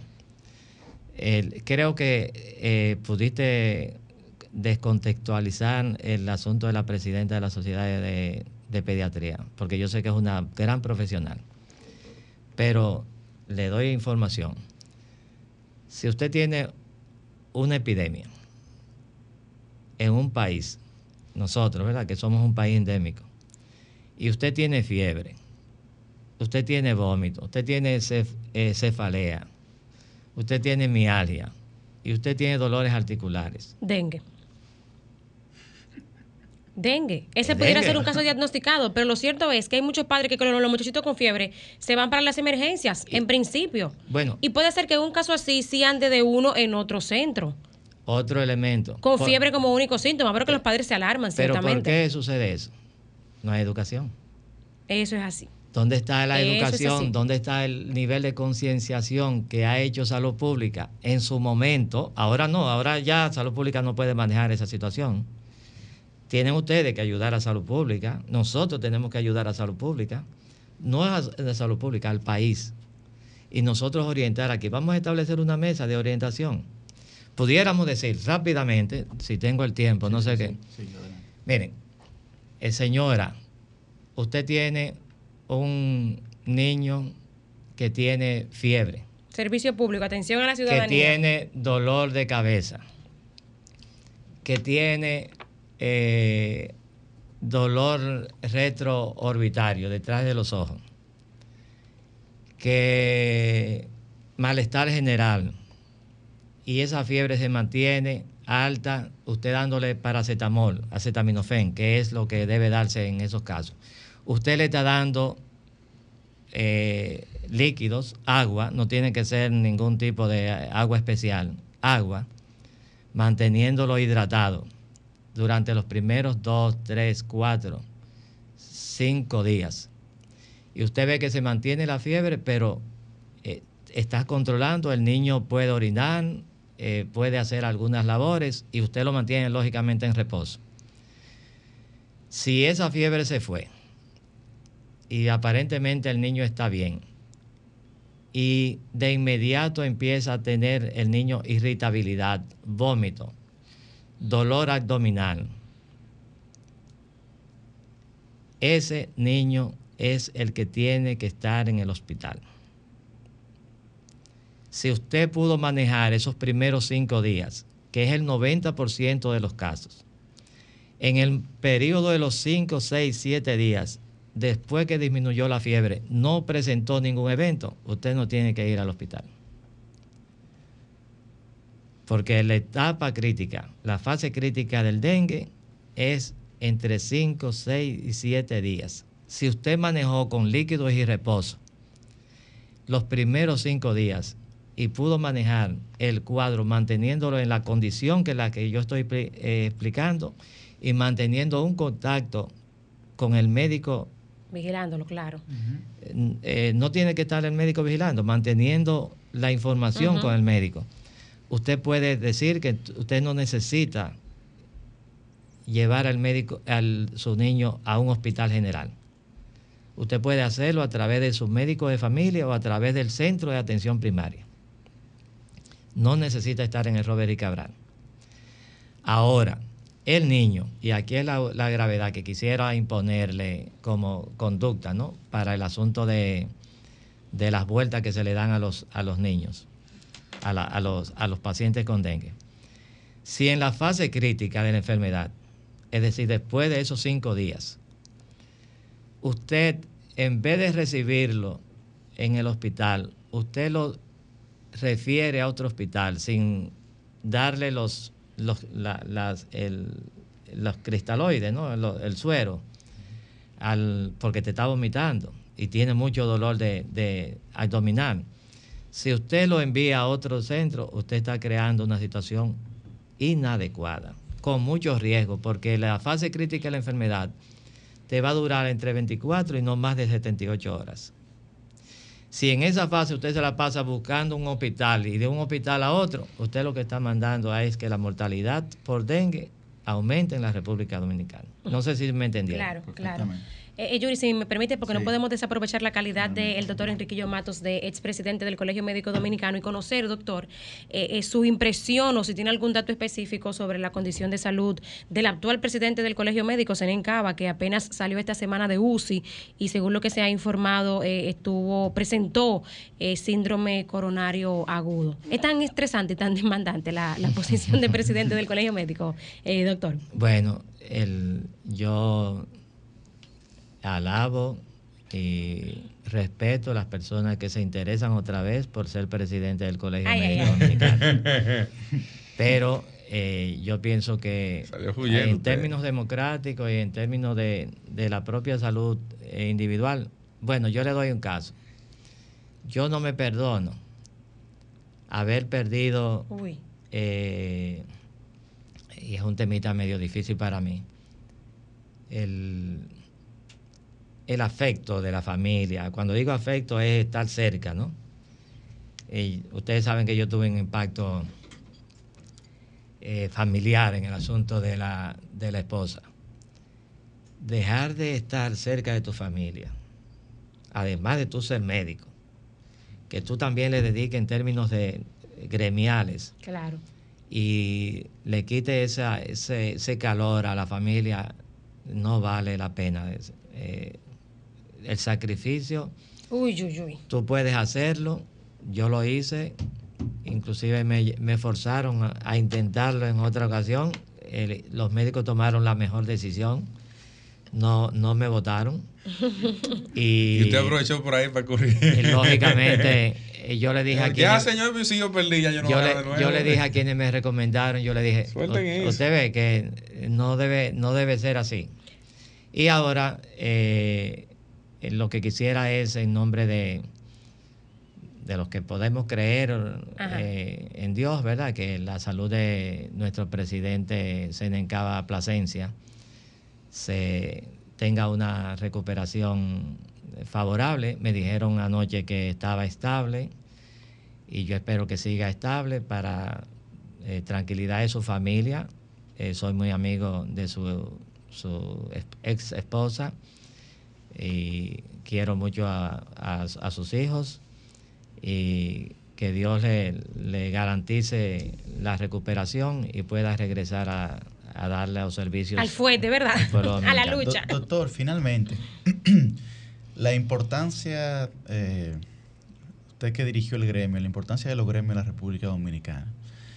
Nosotros como sociedad tenemos dos gremios eh, de suma importancia, que son la Asociación Dominicana de Profesores y el Colegio Médico Dominicano, ¿no? Digamos que son los dos únicos los gremios grandes, que, sí. que subsisten en la vida nacional y que pueden condicionar la vida cotidiana del ciudadano. A pesar de que muchos ciudadanos dicen que la lucha de los gremios ha sido solamente el incremento de los salarios, no ha ido más allá. ¿Qué usted piensa de ese criterio que alguna colectividad ciudadana puede tener? Mira, yo no quería caer en ese tema porque usted sabe que mi respuesta es de conflictividad. Y ah, doctor, pues entonces el, te quiero, ¿no? Ya... ya eh, Eh, algunos de mis, mis ex amigos ya me tienen una mayor tolerancia porque yo he dejado de, de mencionar el caso, ¿no? He hecho una pausa. Pero considero que las respuestas que damos los médicos en términos de lo que son nuestras demandas a veces son impropias de profesionales de la salud. Lo que quiero decir es que entiendo que es un acto impropio negar la salud a un pueblo. Eh, todas eh, los, las aspiraciones de los médicos son válidas, pero dentro de un marco de respeto absoluto a la condición de la dignidad humana, que es que tenemos que garantizar servicios, y no solamente servicios, sino servicios de calidad, partiendo de un juramento que a dos mil cuatrocientos años es más vigente que nunca. Primero, no hacer daño. Premium non nocere. Ese es el primer concepto de un médico, y yo espero que nuestras luchas sean absolutamente dentro del marco de la nunca negación de los servicios de salud a la población dominicana. Bueno, ahí está. Muchísimas gracias al doctor Enriquillo Matos, expresidente del Colegio Médico Dominicano, que para nosotros y para mí en sentido particular ha sido una entrevista muy aleccionadora. Eh, con su sentido pausado pero sustancioso, bueno, eh, bastante sustancioso eh, con la entrevista que hemos tenido hoy. Muchísimas gracias, doctor, por haber venido al Sol de los Sábados. Gracias a ustedes. Cambio y fuera. Bueno, a las nueve y cincuenta y dos de la mañana estamos de vuelta en este Sol de los Sábados. Pero bueno, para despedirnos, porque la producción y el equipo técnico... Eh, Dios mío, ¿qué no sé, no sé, o sea... Es ni una llamadita que quieren. ¿Qué, qué pasa? O sea, los oyentes no tienen derecho. Y están llamando. Y están llamando. Claro que sí, pero bueno, nada. De, no tenemos, eh, está no, loco, está loco, la, eh.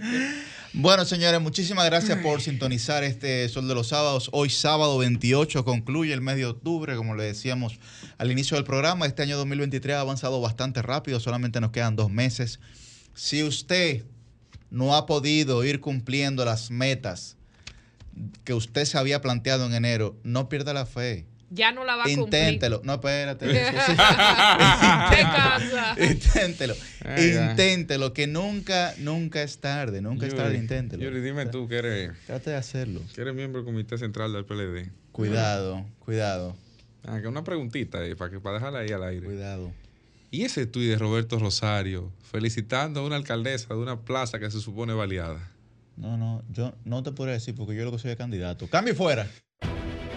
Sol ciento seis punto cinco, la más interactiva. Una emisora R C C Miria.